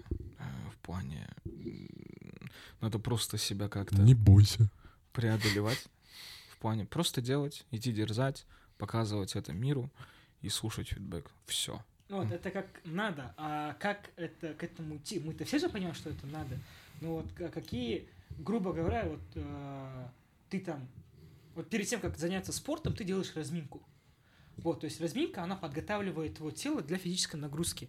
А делиться своими историями и так далее, это вещи, это же для, для ментальной, для эмоциональной. Есть ли у тебя какие-то способы, вот как ты, грубо говоря, перед этим разминаешься? Мне кажется, там размяться вообще никак нельзя. В плане, э, на самом деле, э, вот что я думаю. Нужно просто взять, делать то, что тебе нравится, и показывать это людям, и, и ты просто будешь как камень, которую там вода точит, и все. С помощью всяких э, фидбэков и так далее. Ты, ты сразу будешь видеть свои сильные стороны, слабые стороны, и продолжать. Главное, просто идти дальше и продолжать это делать. Что бы с тобой э, не случалось, как говорится. Оставаться верным своей цели, своим мечтам и дерзать дальше. У нас по... Спасибо, тренер. У нас по эм би ти ай Алишер более эмоциональный человек. Я по эм би ти ай более рациональный человек. Поэтому у меня Алишер, он такую романтизированную часть сказал. Я же более практичный, у меня прям по пунктам расписано. эм би ти ай — это... Шынгыс. эм би ти ай — это психологический тест на основе архетипов Юнга. Ну, это такой более мультяшный, очень такой э, приятный тест, э, в котором все заключается в том, что люди как бы делятся на шестнадцать типов личности. Но это такой, скорее, забавный способ себя узнать. И вот по эм би ти ай э, Алишер... Э, борец. Да, скорее борец, потому что у него там каждый раз разный результат, но скорее он борец. Это и эн эф пи. и эн эф пи, э, а Абушахман — великий ужасный полемист. и эн ти пи. Немного психологии. Мы это вырежем. Так вот, у меня есть вот пару штук, которыми я пользуюсь. Подождите, подождите. А Чика кто? Чика ай эн эф джей, адвокат, а на русском это активист. Вот. Он активист. Это мы тоже вырежем, скорее всего. Активист, комсомол. Так вот, у меня Спортсмен. есть, опять-таки, как я говорил, такие четыре пунктика, к которым я прибегаю в моменты, когда вот у меня просыпаются эти иррациональные мысли. Потому что, как мы сказали с самого начала, все эти страхи, они во многом иррациональны. Потому что, когда ты о них долго думаешь, ты понимаешь, что большинство из страхов — это бред силы кобылы. Ну, никто не... Ну, не будет такого, что кому-то не понравился твой фильм, и тебе запретят быть режиссером в принципе. Я очень много говорю, смотря на Алишера, и рот от, отворачивается от микрофона, и надеюсь, это не повлияет на качество звука. Так вот, первое, начнем с такой, как вот Алишер сказал, по поводу идти к цели. Я спросил у Адиля, вот мы когда разговаривали с Адилем, мы так говорим, как будто Адиль, я же, вот он Он как будто бы уже Айсултан. Это на самом деле хорошо, что мы называем имена и вот так отзываемся о Адиле и остальных наших одногруппников. Мы на самом деле, мы их не выделяем, мы очень любим всех наших одногруппников. Многие из них, например, для меня фаворит в нашей группе — это Лаура. Я считаю, что она будет очень сильным режиссером. Просто обстоятельства сложились так, что Лаура мне пока свою работу... Для меня фаворит — это я. А Адиль — наша путеводная звезда. Просто так сложилось, что Лаура пока лично мне свою работу не показывала. Вот. И э, многих наших ребят я пока работу еще не видел. Э, больше всего работы я видел Адиля, Анельки и вот Арайки. Поэтому как бы мы о них больше сегодня говорим. Так вот, и... У я... нас еще есть темная лошадка в виде Ернура. Да. Ернур — это гран-при, мы... это даже не обсуждается. Тоже один из наших одногруппников. Так вот... Когда я спросил у Адиля, не, не загоняется ли он касательно своей дипломки, что вот для нас же диплом — это как будто бы наш последний фильм в принципе. Да. Мы, все хотим, мы все хотим как рок-стары залететь, разнести, забрать Канны, забрать Оскар, уехать в закат, и где-нибудь спиться, и в тридцать лет умереть, и все, и такие типа... И люди будут говорить, он бы снял больше классики, просто он умер рано. Вот... И когда я спросил это у Адиля, Адиль сказал, он говорит, типа, что его самого задолбали эти загоны, но он себе поставил установку просто херачить, пока не выйдет классное кино. И это крутая штука, которая коррелирует с моими мыслями о том, что в кино самое большое, самое сложное и самый большой акт героизма в кино — это не написать сценарий, это не снять, это не смонтировать, не показать и так далее. Самый большой для меня акт героизма в кино — это будни. Это проснуться, заставить себя встать с кровати вовремя, позавтракать, сесть и начать механически работать, писать сценарий и так далее. Вот этот момент, когда ты встаешь каждое утро, ты в этом маленьком дне сурка по-своему, и ты вынужден каждый день себя заставлять вставать и говорить, что вот этот новый день — это еще один маленький шаг к твоей цели. То есть написать сценарий, снять, смонтировать и так далее — это шаги, но это большие шаги. Это реально очень крупные шаги, но до них тоже дойти надо вот этими мелкими шагами. То есть нет такого, что ты год лежишь, э, плюешь в потолок и за один день пах, написал сценарий. Нет. Это маленькая машинальная работа. Каждое утро проспать и так далее. В этом плане я для себя стараюсь это немного романтизировать, что я не просто проснулся, а я проснулся с задачей чуть-чуть приблизиться к моей цели. Неважно, это будет больно, как это и так далее. И, ну, это своя такая штука. То есть, грубо говоря, вот один из первых таких методов — это для себя немного романтизировать и придать больше героичности своим будням. Что ты не просто прожил день, а сегодня ты немного ближе к кино стал. В той или иной степени. Вот. Возможно, это кому-то поможет. Ты, Есть... ты что думаешь, Чика, по этому поводу? Я согласен. Просто согласен. Просто согласен, да. На самом ну... деле, да, это, это, очень, это очень интересная в плане э, точка зрения все это. Потому что мы все, как сказать...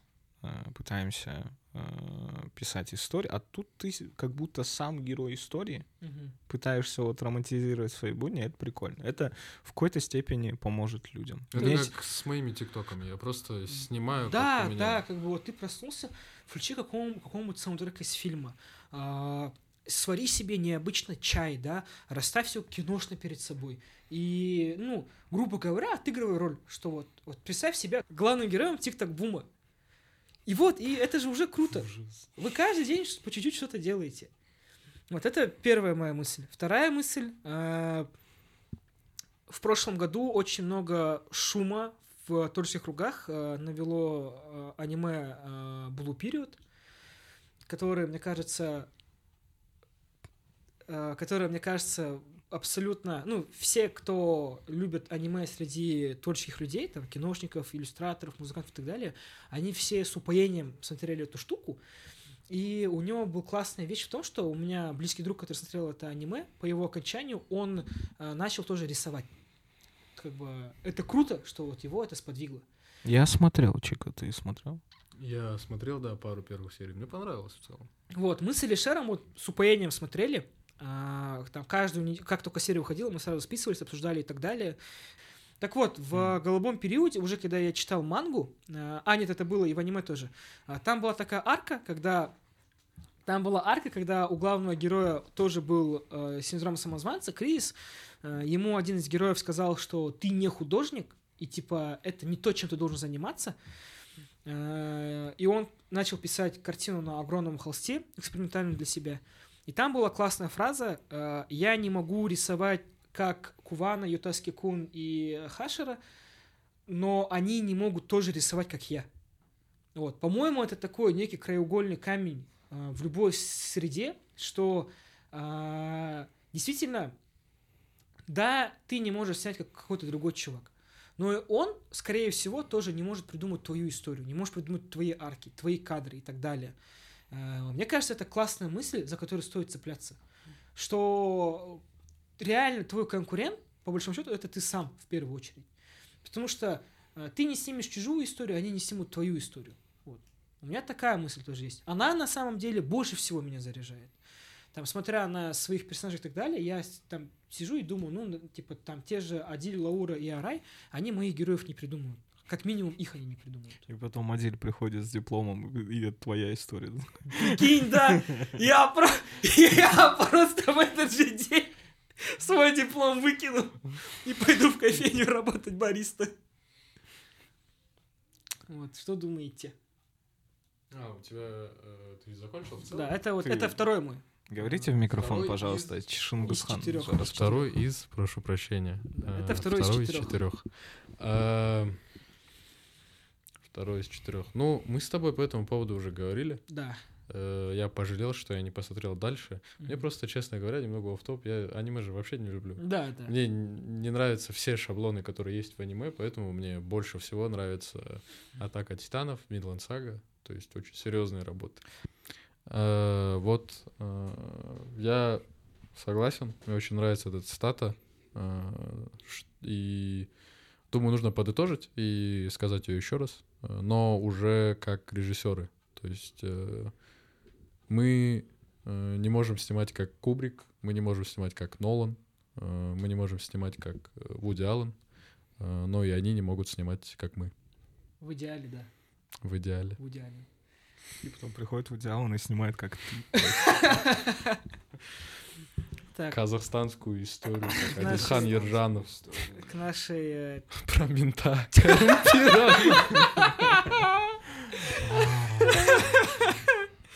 Про коррумпированного мента. История от Стэнли Кубрика. Я бы посмотрел на это, господи. Ну, насчет... Вот что я думаю насчет этого, блин. Мне кажется, это правда, что мы можем снять только так, как условно никто... Точнее, да, мы снимаем так, как мы снимаем, и никто не может это повторить. Тебя Факт. Это вдохновляет, да? Меня это безумно вдохновляет. Факт, да. Тебя нет? Меня вдохновляет, вот опять-таки, на, на примере, вот смотря, допустим, на работу Адиля, я вот, вот, зрители, которые дослушают фильм, они будут думать, что за Адиль, кто он такой? Вот, смотря работу Адиля, я себе отдаю отчет, что она классная. Нам как будто э, Адиль заплатил за рекламу. Да, да. Она безумно классная, как, я, как мы до этого говорили, фильм крутой. Но я понимаю, что, например, смотря на это, я понимаю, он крутой, потому что Адиль так снял. Потому что Адиль пригласил туда вот таких актеров. Потому что он такую одежду подобрал, да. Там же много мелочей, но элементарно то, что у него герои одеты вот по, там, условно по стилю криминального чтива, например. Блин, я, кстати... Это же в сценарии же не было прописано, как они одеты.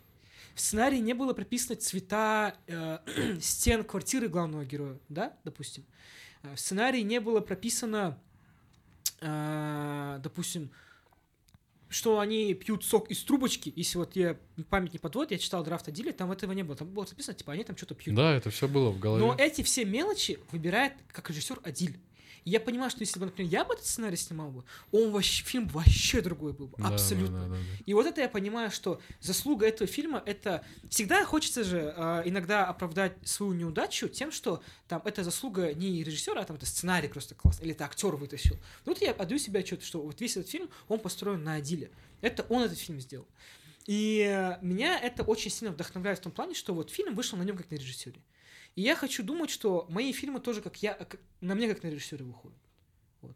Я хотел сказать, что я вспомнил, что я э, приехал в девять часов э, э, ночи э, в пятницу или в субботу в павильон в Шабыт, uh-huh. потому что меня Адиль попросил помочь э, с постройкой локации. Uh-huh. Я приехал, единственный, он мне рассказал, но он явно, я был не первый, кого он попросил помочь. Uh-huh.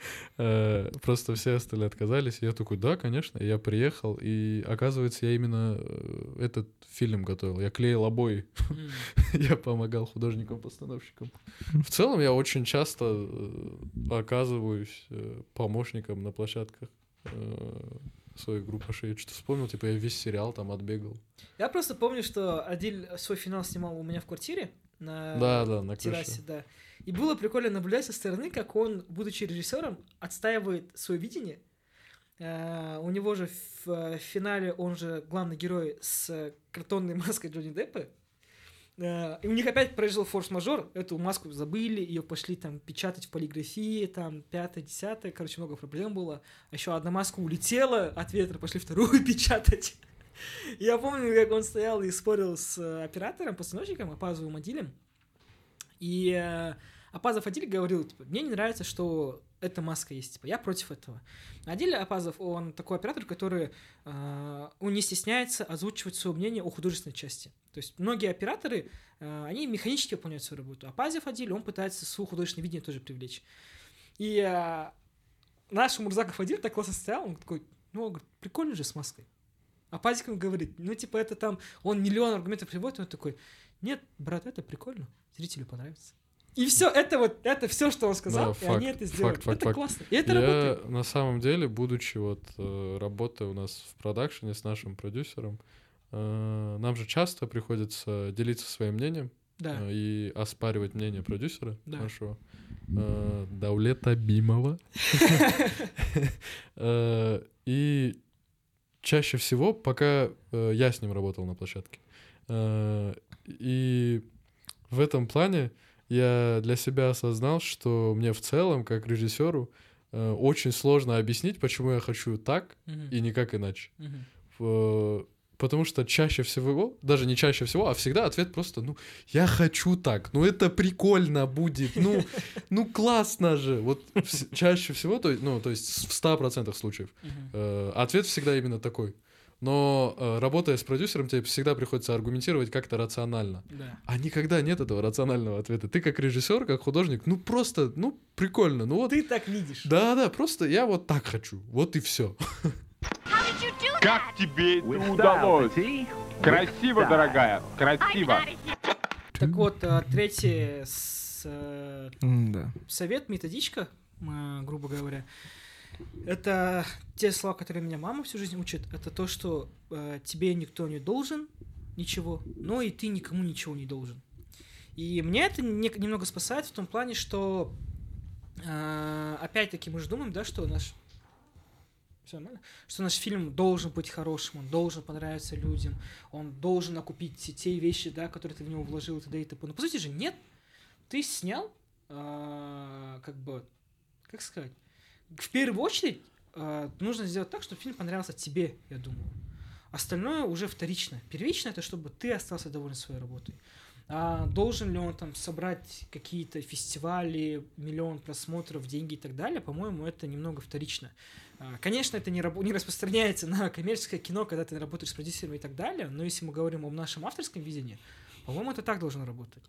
А, по крайней мере, меня... на короткую дистанцию эта мысль выручает. Вот я сейчас монтирую фильм, и в голове типа, он должен стать таким, он должен стать вот этим, он должен понравиться людям, попасть на фестиваль. Потом я себя успокаиваю, говорю, нет, он в первую очередь, он, фильм никому ничего не должен. Он просто нужно сделать так, чтобы он мне понравился. Остальное — это уже вытекающее. Потому что если он тебе понравится, то ты не будешь, ты будешь меньше бояться его там показывать людям и так далее. Вот. По выражению лица Алиша, я думаю, это уже немного спорная для него мысль. У него Давайте всегда такое выражение лица, по-моему. Я хотел напомнить, что я ранее сказал. Ты, по-моему, просто это не заметил.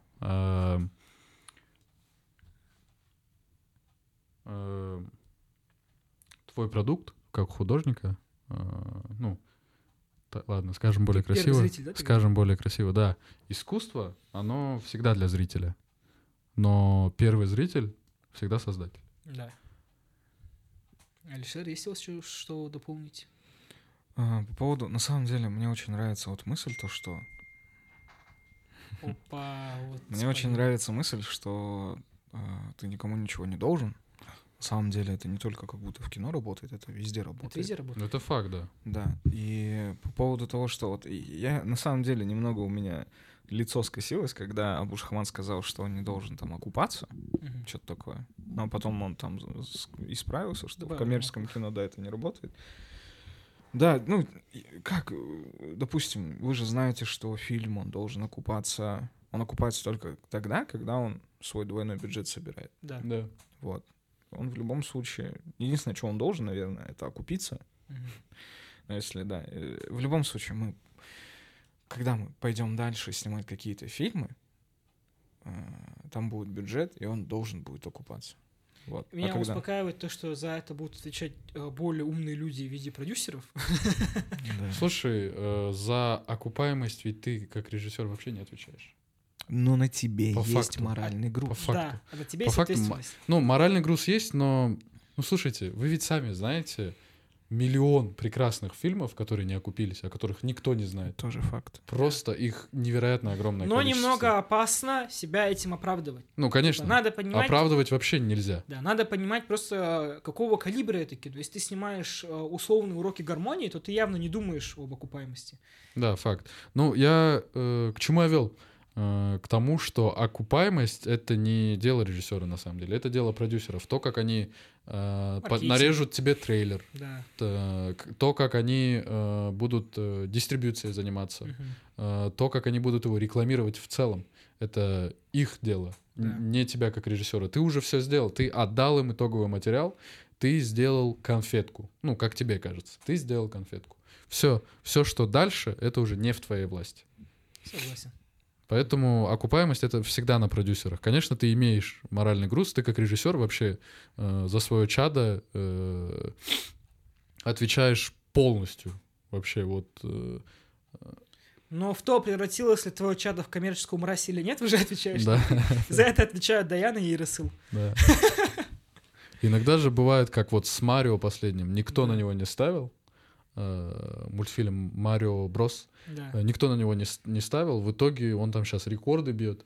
А бывает такое. Грустно, когда выпускают отличное кино, но выпускают его рядом с, не сам, ну, с невыгодными конкурентами, да. и фильм там проваливается. Да, да, да. Поэтому окупаемость — это...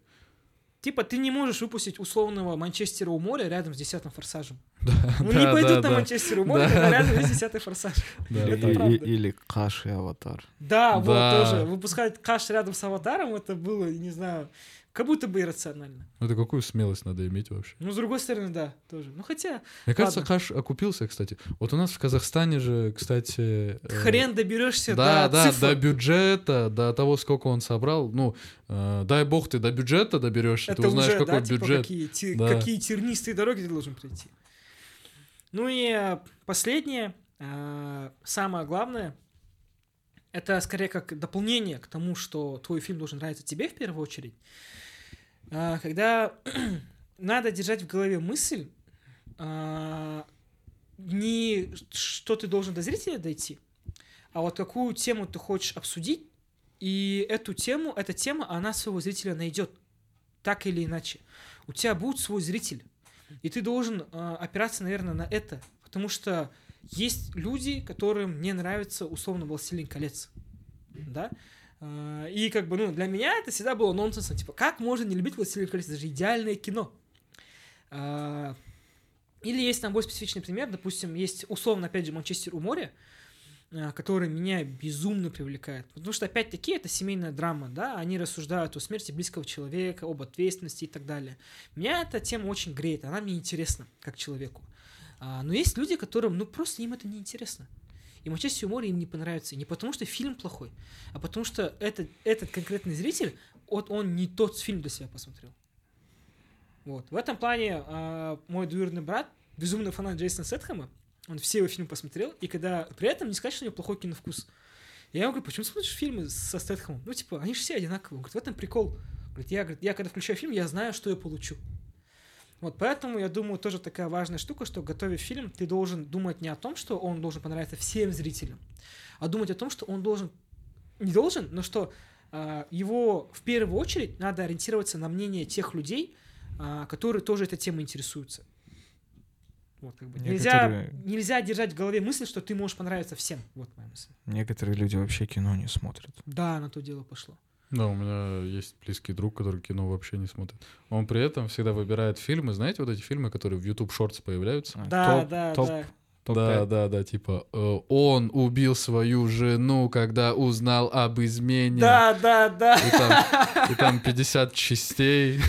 Они вот так разбивают поминутно, и ты поминутно этот фильм смотришь. Или, например... Вот он такие фильмы смотрит. Вот мы шутили то, что он, когда предлагает фильмы, я ни разу не слышал об этом фильме. Более того, э, об этом фильме не слышал никто из моих друзей.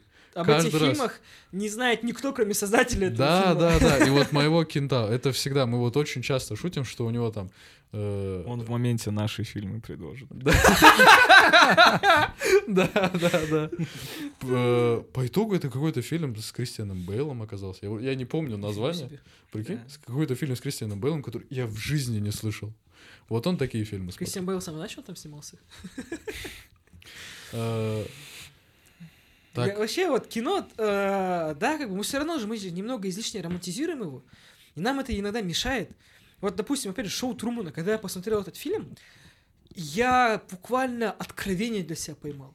Я был в шоке, что вот существует такое кино, именно вот, именно кино с большой буквы, настолько вот глубокое, сколько раз его пересмотрел, он такой многогранный и так далее. Потом, когда я э, рассказывал все впечатления там, одной своей очень близкой подруги, я там буквально чуть ли не плакал, говорил, это такое гениальное кино, то все, она, она такая, а он в конце, кажется, сбежит, да?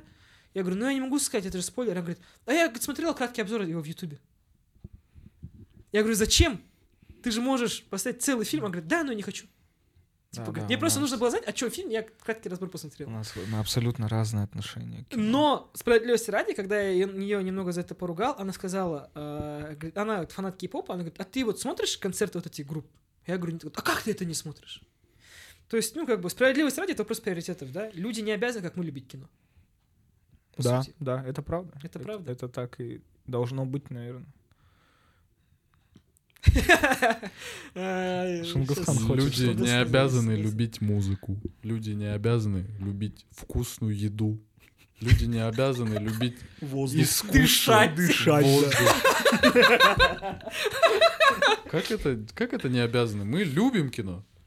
И э, просто мы любим его больше, чем остальные. Да, но ты же не можешь осудить человека за то, что... Например, Я думаю, ему... всем людям в мире просто нравится кино. Просто в целом. Им нравится кино, им нравится что-то смотреть, потому что это невероятное искусство. Да, но они не готовы, как мы. Например, когда вот я с Усманом разговаривал, я ему говорил, посмотри вот фильм «Довод», допустим. Усман очень хороший киновкус. Вот он сейчас его будет слушать, и он потом будет меня угорать до конца жизни. Усман — это старший брат Абушахмана. Да, он, по сути, привил ко мне мой киновкус, и он всегда вот, как твой друг, он находит какие-то вот вообще несуществующие вещи. Непонятно, вот как он, например, для меня достал этот сериал с, э, про братьев-близнецов, где играет Марк Руффало в главных ролях. Я обалдел, причем классный сериал. Я знаю, что... Я знаю, что это правда. Да, я знаю, что это правда. Вот. Да. И, в общем, это название. Как бы Усман любит такое кино смотреть, но, например, когда я его подбивал посмотреть «Довод» Нолана, я говорю, посмотри этот фильм. Он говорит, я не хочу. Я говорю, посмотри, он тебе понравится, он классный. Он говорит, нет, я не хочу. Я говорю, там, да, нужно немного посидеть, подумать, там, помучить себя, но он понравится. И он мне сказал, почему, говорит, я должен тратить свое время на фильм и мучить себя, если на это трачу свое время? Я не хочу. И он в этом справедливо прав. И в этом плане есть люди, которые... Например, там мы осуждаем, да, что ой, вот наши казахские комедии собирают там миллионы тенге, а там наша драма ни хрена не собирает. Но опять-таки зрители имеют право на это. Вот ты, допустим, взрослый мужик, тебе сорок лет, ты пашешь на каком-то заводе, у тебя жизнь, да, вот это одна сплошная череда стресса, кредиты и так далее, тебе надо семью обеспечивать. У тебя один выходной выдался, ну не захочешь ты смотреть какую-то артхаусную драму, да, там, Хичкока. Нет, ты захочешь посмотреть «Форсаж», поугарать с дизеля и пойти спать, разгрузить мозг. Я обожаю боевики. Да. Во-первых, смешное слово — боевик. Фильмы боевики, я их обожаю просто. Я обожаю «Крепкий орешек» смотреть. Я обожаю там «Заложницу» посмотреть. Я «Форсаж» обожаю. Я «Форсаж», кстати, очень мало смотрел, мне вообще не интересен. Но вот, боевики я обожаю, но при этом я никогда в жизни боевики снимать не буду, потому что я понимаю, ну это что это за кино? Ну, ну камон. А я, наоборот, хотел боевик снять. Это же весело. Я, я бы тоже хотел. Что-то повзрывать, там, это... тупые реплики дать актерам. Вообще нет. Это весело? Вообще нет. Для меня весело снять, э, типа, что-то вроде там «Манчестер у моря» или «Охотника на лис». Mm. Что-то такое тягучее, вот как Ларс фон Триер. Просто он же, когда выпускает фильм, он просто высмеивает, высмеивает весь мир. У меня вот очень невольно получаются тягучие истории. Я да, даже когда да. пытаюсь динамично что-то снимать, у меня один хрен получается тягучая вещь. Ладно, последним скажет в эту тему Алишер. О чем мы? Я тоже, на самом деле, забыл, о чем мы изначально мы говорили о том, что ты должен понимать, что твой фильм не может понравиться абсолютно всем людям, но что и у зрителей есть право не смотреть, как мы это называем, авторское кино. Типа, у зрителей есть право смотреть какое-то, как мы там говорим, плохое кино, условно говоря. Наш слушатель должен понимать, мы же в первую очередь делаем наш подкаст для таких же молодых людей, как и мы. Да, а, да. которые с чем-то борются, со своими тр- страхами какими-то, э- будь то режиссеры кино или просто какие-то блогеры, которые начинают свой путь на платформе TikTok. А, поэтому нужно, э- резюмируя, сказать, э- что вы можете просто заменять у себя в голове слово «кино», там, слово «режиссер» и подставлять там любые слова, которые подходят в вашу историю, потому что все эти советы, они предназначены, в принципе, для любых художников. Да. Просто, когда ты снял кино, и ты, например, рассчитываешь, что оно всем понравится, ты не думаешь, да, типа, ну, как бы, ты думаешь, что вот он всем зайдет. Кому-то он не понравился, и э, ты там начинаешь говорить, типа, да, он просто не такое кино смотрит, а он смотрит свой там тупой «Форсаж» и так далее. Это, это очень деструктивная, опасная мысль. Ты должен давать зрителю моральное право выбирать, что он смотрит, и не принуждать его смотреть твое. Если человеку не понравился твой фильм, возможно, ты снял плохой фильм, а возможно, это просто не тот человек, которому твоя тема интересна. Да, факт. Нельзя же сравнивать там «Побег из Шоушенка» и там «Форсаж». Да. Это абсолютно разные жанры, абсолютно разные фильмы и с, с абсолютно разным уклоном. Да. При этом я могу как бы с рукой у сердца сказать, что мне одинаково нравится и «Побег из Шоушенка», и «Заложница». Мне не жалко ни на тот, ни на другой фильм время потратить. Угу. Вот что вы думаете, Алишер Мурза? Я согласен. На самом деле, вот ты сказал то, что когда ты снял фильм, да, допустим, mm-hmm. то ты ожидаешь, что он всем, всем понравится. Mm-hmm. Э, у меня, допустим, нет такого. Я ожидаю то, что он всем не понравится. Mm-hmm. Почему-то. Потому что я не особо как будто там в свои какие-то силы верю, но когда люди... И на самом деле, вот, допустим, я снимал на первом курсе «Этюд», и э, «Отчаяние» — это мой фильм. Я получал львиную долю хороших отзывов. Да, мне, мне безумно твой «Этюд» нравится. Да, отличный фильм. Вот, и я удивлялся этому, потому что мне не нравятся мои работы в целом. Угу. Надеюсь, так не будет с моим дипломом. Слушай, ты вот так постоянно говоришь, то, что э, я не прав, что тебе не нравится «Отчаяние». С первого дня, как я посмотрел «Отчаяние», я посмотрел его э, до официального релиза, так скажем. Был закрытый предпоказ, на который меня не пригласили. Я посмотрел это «Отчаяние», я сразу же сказал, что это очень хорошее кино, что мне очень понравилось. И ты так часто говоришь о том, что я не прав, что э, тебе на самом деле не нравится «Отчаяние», что это плохой фильм, что мне хочется пересмотреть, и я уже начинаю сомневаться, это хороший? Ты меня газлайтишь сейчас. Ты меня на а у меня вот наоборот. Вот я когда... У нас с Алишером был буквально один маленький диалог касательно его «Этюда», когда он у меня дома начал, мы какую-то штуку его монтировали. Я говорю, у тебя прикольный же «Этюд», мне нравится. Он говорит, ну, мне не нравится то все, я ему сказал... Мне... «Этюд отчаяния» или «Про вора»? Нет, «Этюд э, про вора». А, где я играл. Да, где ты да, играл. Кстати, у меня, вот, у меня да. Чика играл главную роль. Вот, я говорю, я везде теневой персонаж в ваших фильмах. Да. Где-то я у Адиля обои клеил, где-то я в сериале там помогал. На обыкновенной истории ты ни хрена не делал. Так я работал. Да все, не надо вытаскивать обиды, ребят. Так вот, когда вот я послезкал, мне понравился твой «Этюд» про кражу. Мне он понравился. Он говорит, ну, мне не нравится там то, все начал загоняться. Я ему говорю, я не спрашивал, что тебе не нравится. Я говорю, мне нравится как зрителю. Все, типа. Я, что тебе-то не нравится, мне не интересует. Мне как зрителю зашло. Все, типа. Да, зачем да, мне да. знать, что тебе-то да, мне да, нравится? Да, да, да. Вот, это такая даже, по-моему, какая-то даже установка. Типа, даже если нам не нравится, например, мне не нравится бессонница. Не нравится в том плане, что как будто можно было намного лучше эту тему обсосать. Я в дальнейшем хочу переснять ее. Но мне когда пишут там, э, там люди, типа, мне понравился фильм, я такой, прикольно. Типа, окей, тебе это понравилось, интересно. Неожиданно. Неожиданно. Вот, да. Я вот такие отзывы получаю о своих фильмах в целом всегда. Неожиданные для меня. Может, это какие-то мои загоны, не знаю. Да, мне кажется, «Отчаяние» просто не твой почерк, на самом деле. Мне кажется, «Отчаяние» вот Абу должен был снять, честно говоря. Нет, я, я бы очень хотел, на самом деле, в плане что-то еще более тягучее и в прям, как сказать... Вот у меня вот ощущение как раз-таки, что тебе это не нет, твой почерк, что-то наоборот, тягучее. Наоборот, нет, мне кажется, что я хочу... Ну, нет, я хочу снять что-то прям очень печальное, что-то очень рефлексивное. Вот, допустим, мой самый любимый фильм, ребята знают, это «Учитель на замену». Да. Это невероятно депрессивная штука, на мой взгляд. И мне она очень нравится. Там, по-моему, вообще счастливых моментов нет. Там вообще нет счастливых Там один моментов. Микромомент, где он там, где он помогает этой школьнице. Да, он, он в конце еще к ней приезжает. Там спойлер-алерт. Вот да, спойлер-алерт. Но обожаю это кино. И я бы очень хотел что-то такое снять. Невероятно. Это, знаешь, на самом деле, может, у тебя какой-то контраст с моей личностью возникает. Допустим, та же самая Арай Каримова, наша одногруппница, она выглядит как божий одуванчик. Да, да, да просто да. балапанчик. Она просто солнышко. Она я снимает ее... триллеры, хорроры, я очень убийства. Люблю, да. И самые первые штуки, в которых играл Абушахман. Господи, да. Это просто было что-то про немцев. Абушахман, кстати, недооцененный актер. Да, это что-то было, что-то про немцев, что-то... Абушахмана пленили, она ему кляп в рот просто связала его и так далее. Никогда не подумаешь, глядя на нее, что она... Дай ей волю и деньги, она снимет драйв.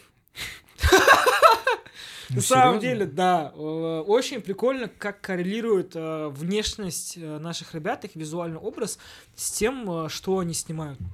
Ну, это, я думаю, тоже тема уже для отдельного выпуска. Да, под конец давайте уже закончим, потому что заговорились. Mm-hmm. Я что думаю, давайте скажем три фильма, которые мы советуем посмотреть, три хороших фильма по одному от каждого из нас. Абушахман? Ну, нет, давай для начала мы озвучим вот то, что Uh, есть, в общем, все сталкиваются со страхами, все сталкиваются с этим синдромом самозванца, это абсолютно нормально, и uh, просто надо уметь найти в себе, как сказал Шынгысхан, найти в себе причину, uh, почему этот страх есть, его корень. Природу, природу. Природу, да, и работать с ним. И uh, вот мы постарались предоставить какие-то наши мысли, uh, как можно с этим бороться систематически. Не просто, как бы, это круто, как сказал Алишер, за... да. просто встать и начать делать, это классно. Но если вдруг у вас нет такой большой силы воли, то вот мы постарались накидать вам просто пару... Просто штука в том, что если ты не решишь эту проблему сейчас и будешь просто да. делать, это хороший совет на самом деле, но это будет у тебя каждый раз появляться, этот страх у тебя будет появляться каждый раз, как ты будешь снимать фильм, как ты будешь что-то делать, в принципе, он будет накапливаться, как снежный ком. Вот. Мы, я, я, мы не знаем... насколько наши советы эффективны. Мы не знаем, можно ли от этого страха избавиться в принципе, но мы дали вам, нашим слушателям, те мысли и советы, которые на практике я, по крайней мере, для себя применяю, и на какую-то там краткую или долгосрочную перспективу они мне помогают работать и не загоняться. Да, и мы с Алишером тоже давали какие-то советы, которые нам тоже помогают, поэтому можете... Просто выбирать, кого слушать. Да, и кто больше подходит, пытаться применять на практике. Да, мы просто говорим о том, с чем мы непосредственно сталкиваемся каждый день. И интересно ли вам это, продолжите ли вы нас слушать, это решать вам. И давай вот крутую штуку ты сказал. А... Да, давайте, ребят, конец. Заговорились. Угу. Давайте предложим по три хороших фильма. Посоветуем нашим слушателям от каждого из нас. Uh-huh. По три. По три. По, по одному от каждого. И, и три суммарно в три, да. да. А, раз мы напоследок заговорили о том, кто какое кино хочет снимать, а, я безумно хочу снимать контрастное кино. Мне нравится, когда трагедия соседствует с комедией, и поэтому я посоветую один из своих самых горячо любимых фильмов. Это а, «Три билборда на границе Эббинга, Миссури». А, это абсолютно прекрасное кино о злости, о мести, о любви и прощении, и это то, что я хотел бы когда-нибудь снять. С величайшей драматургией за всю историю, мне кажется. Вообще великолепная драматургия. Алишер. А, ладно, Шынгыс, Шай, Алькен. Боже, я до сих пор не привык. Когда-нибудь привыкну. Я думаю, в нашу тему хорошо вольется прекрасный фильм как «Невероятная история Уолтера Митти». Просто да, Уолтер Митти, да, да, да, вот. «Невероятная история Уолтера Митти» — это фильм о мечтах, о том, что нельзя откладывать, нужно иметь смелость мечтать и,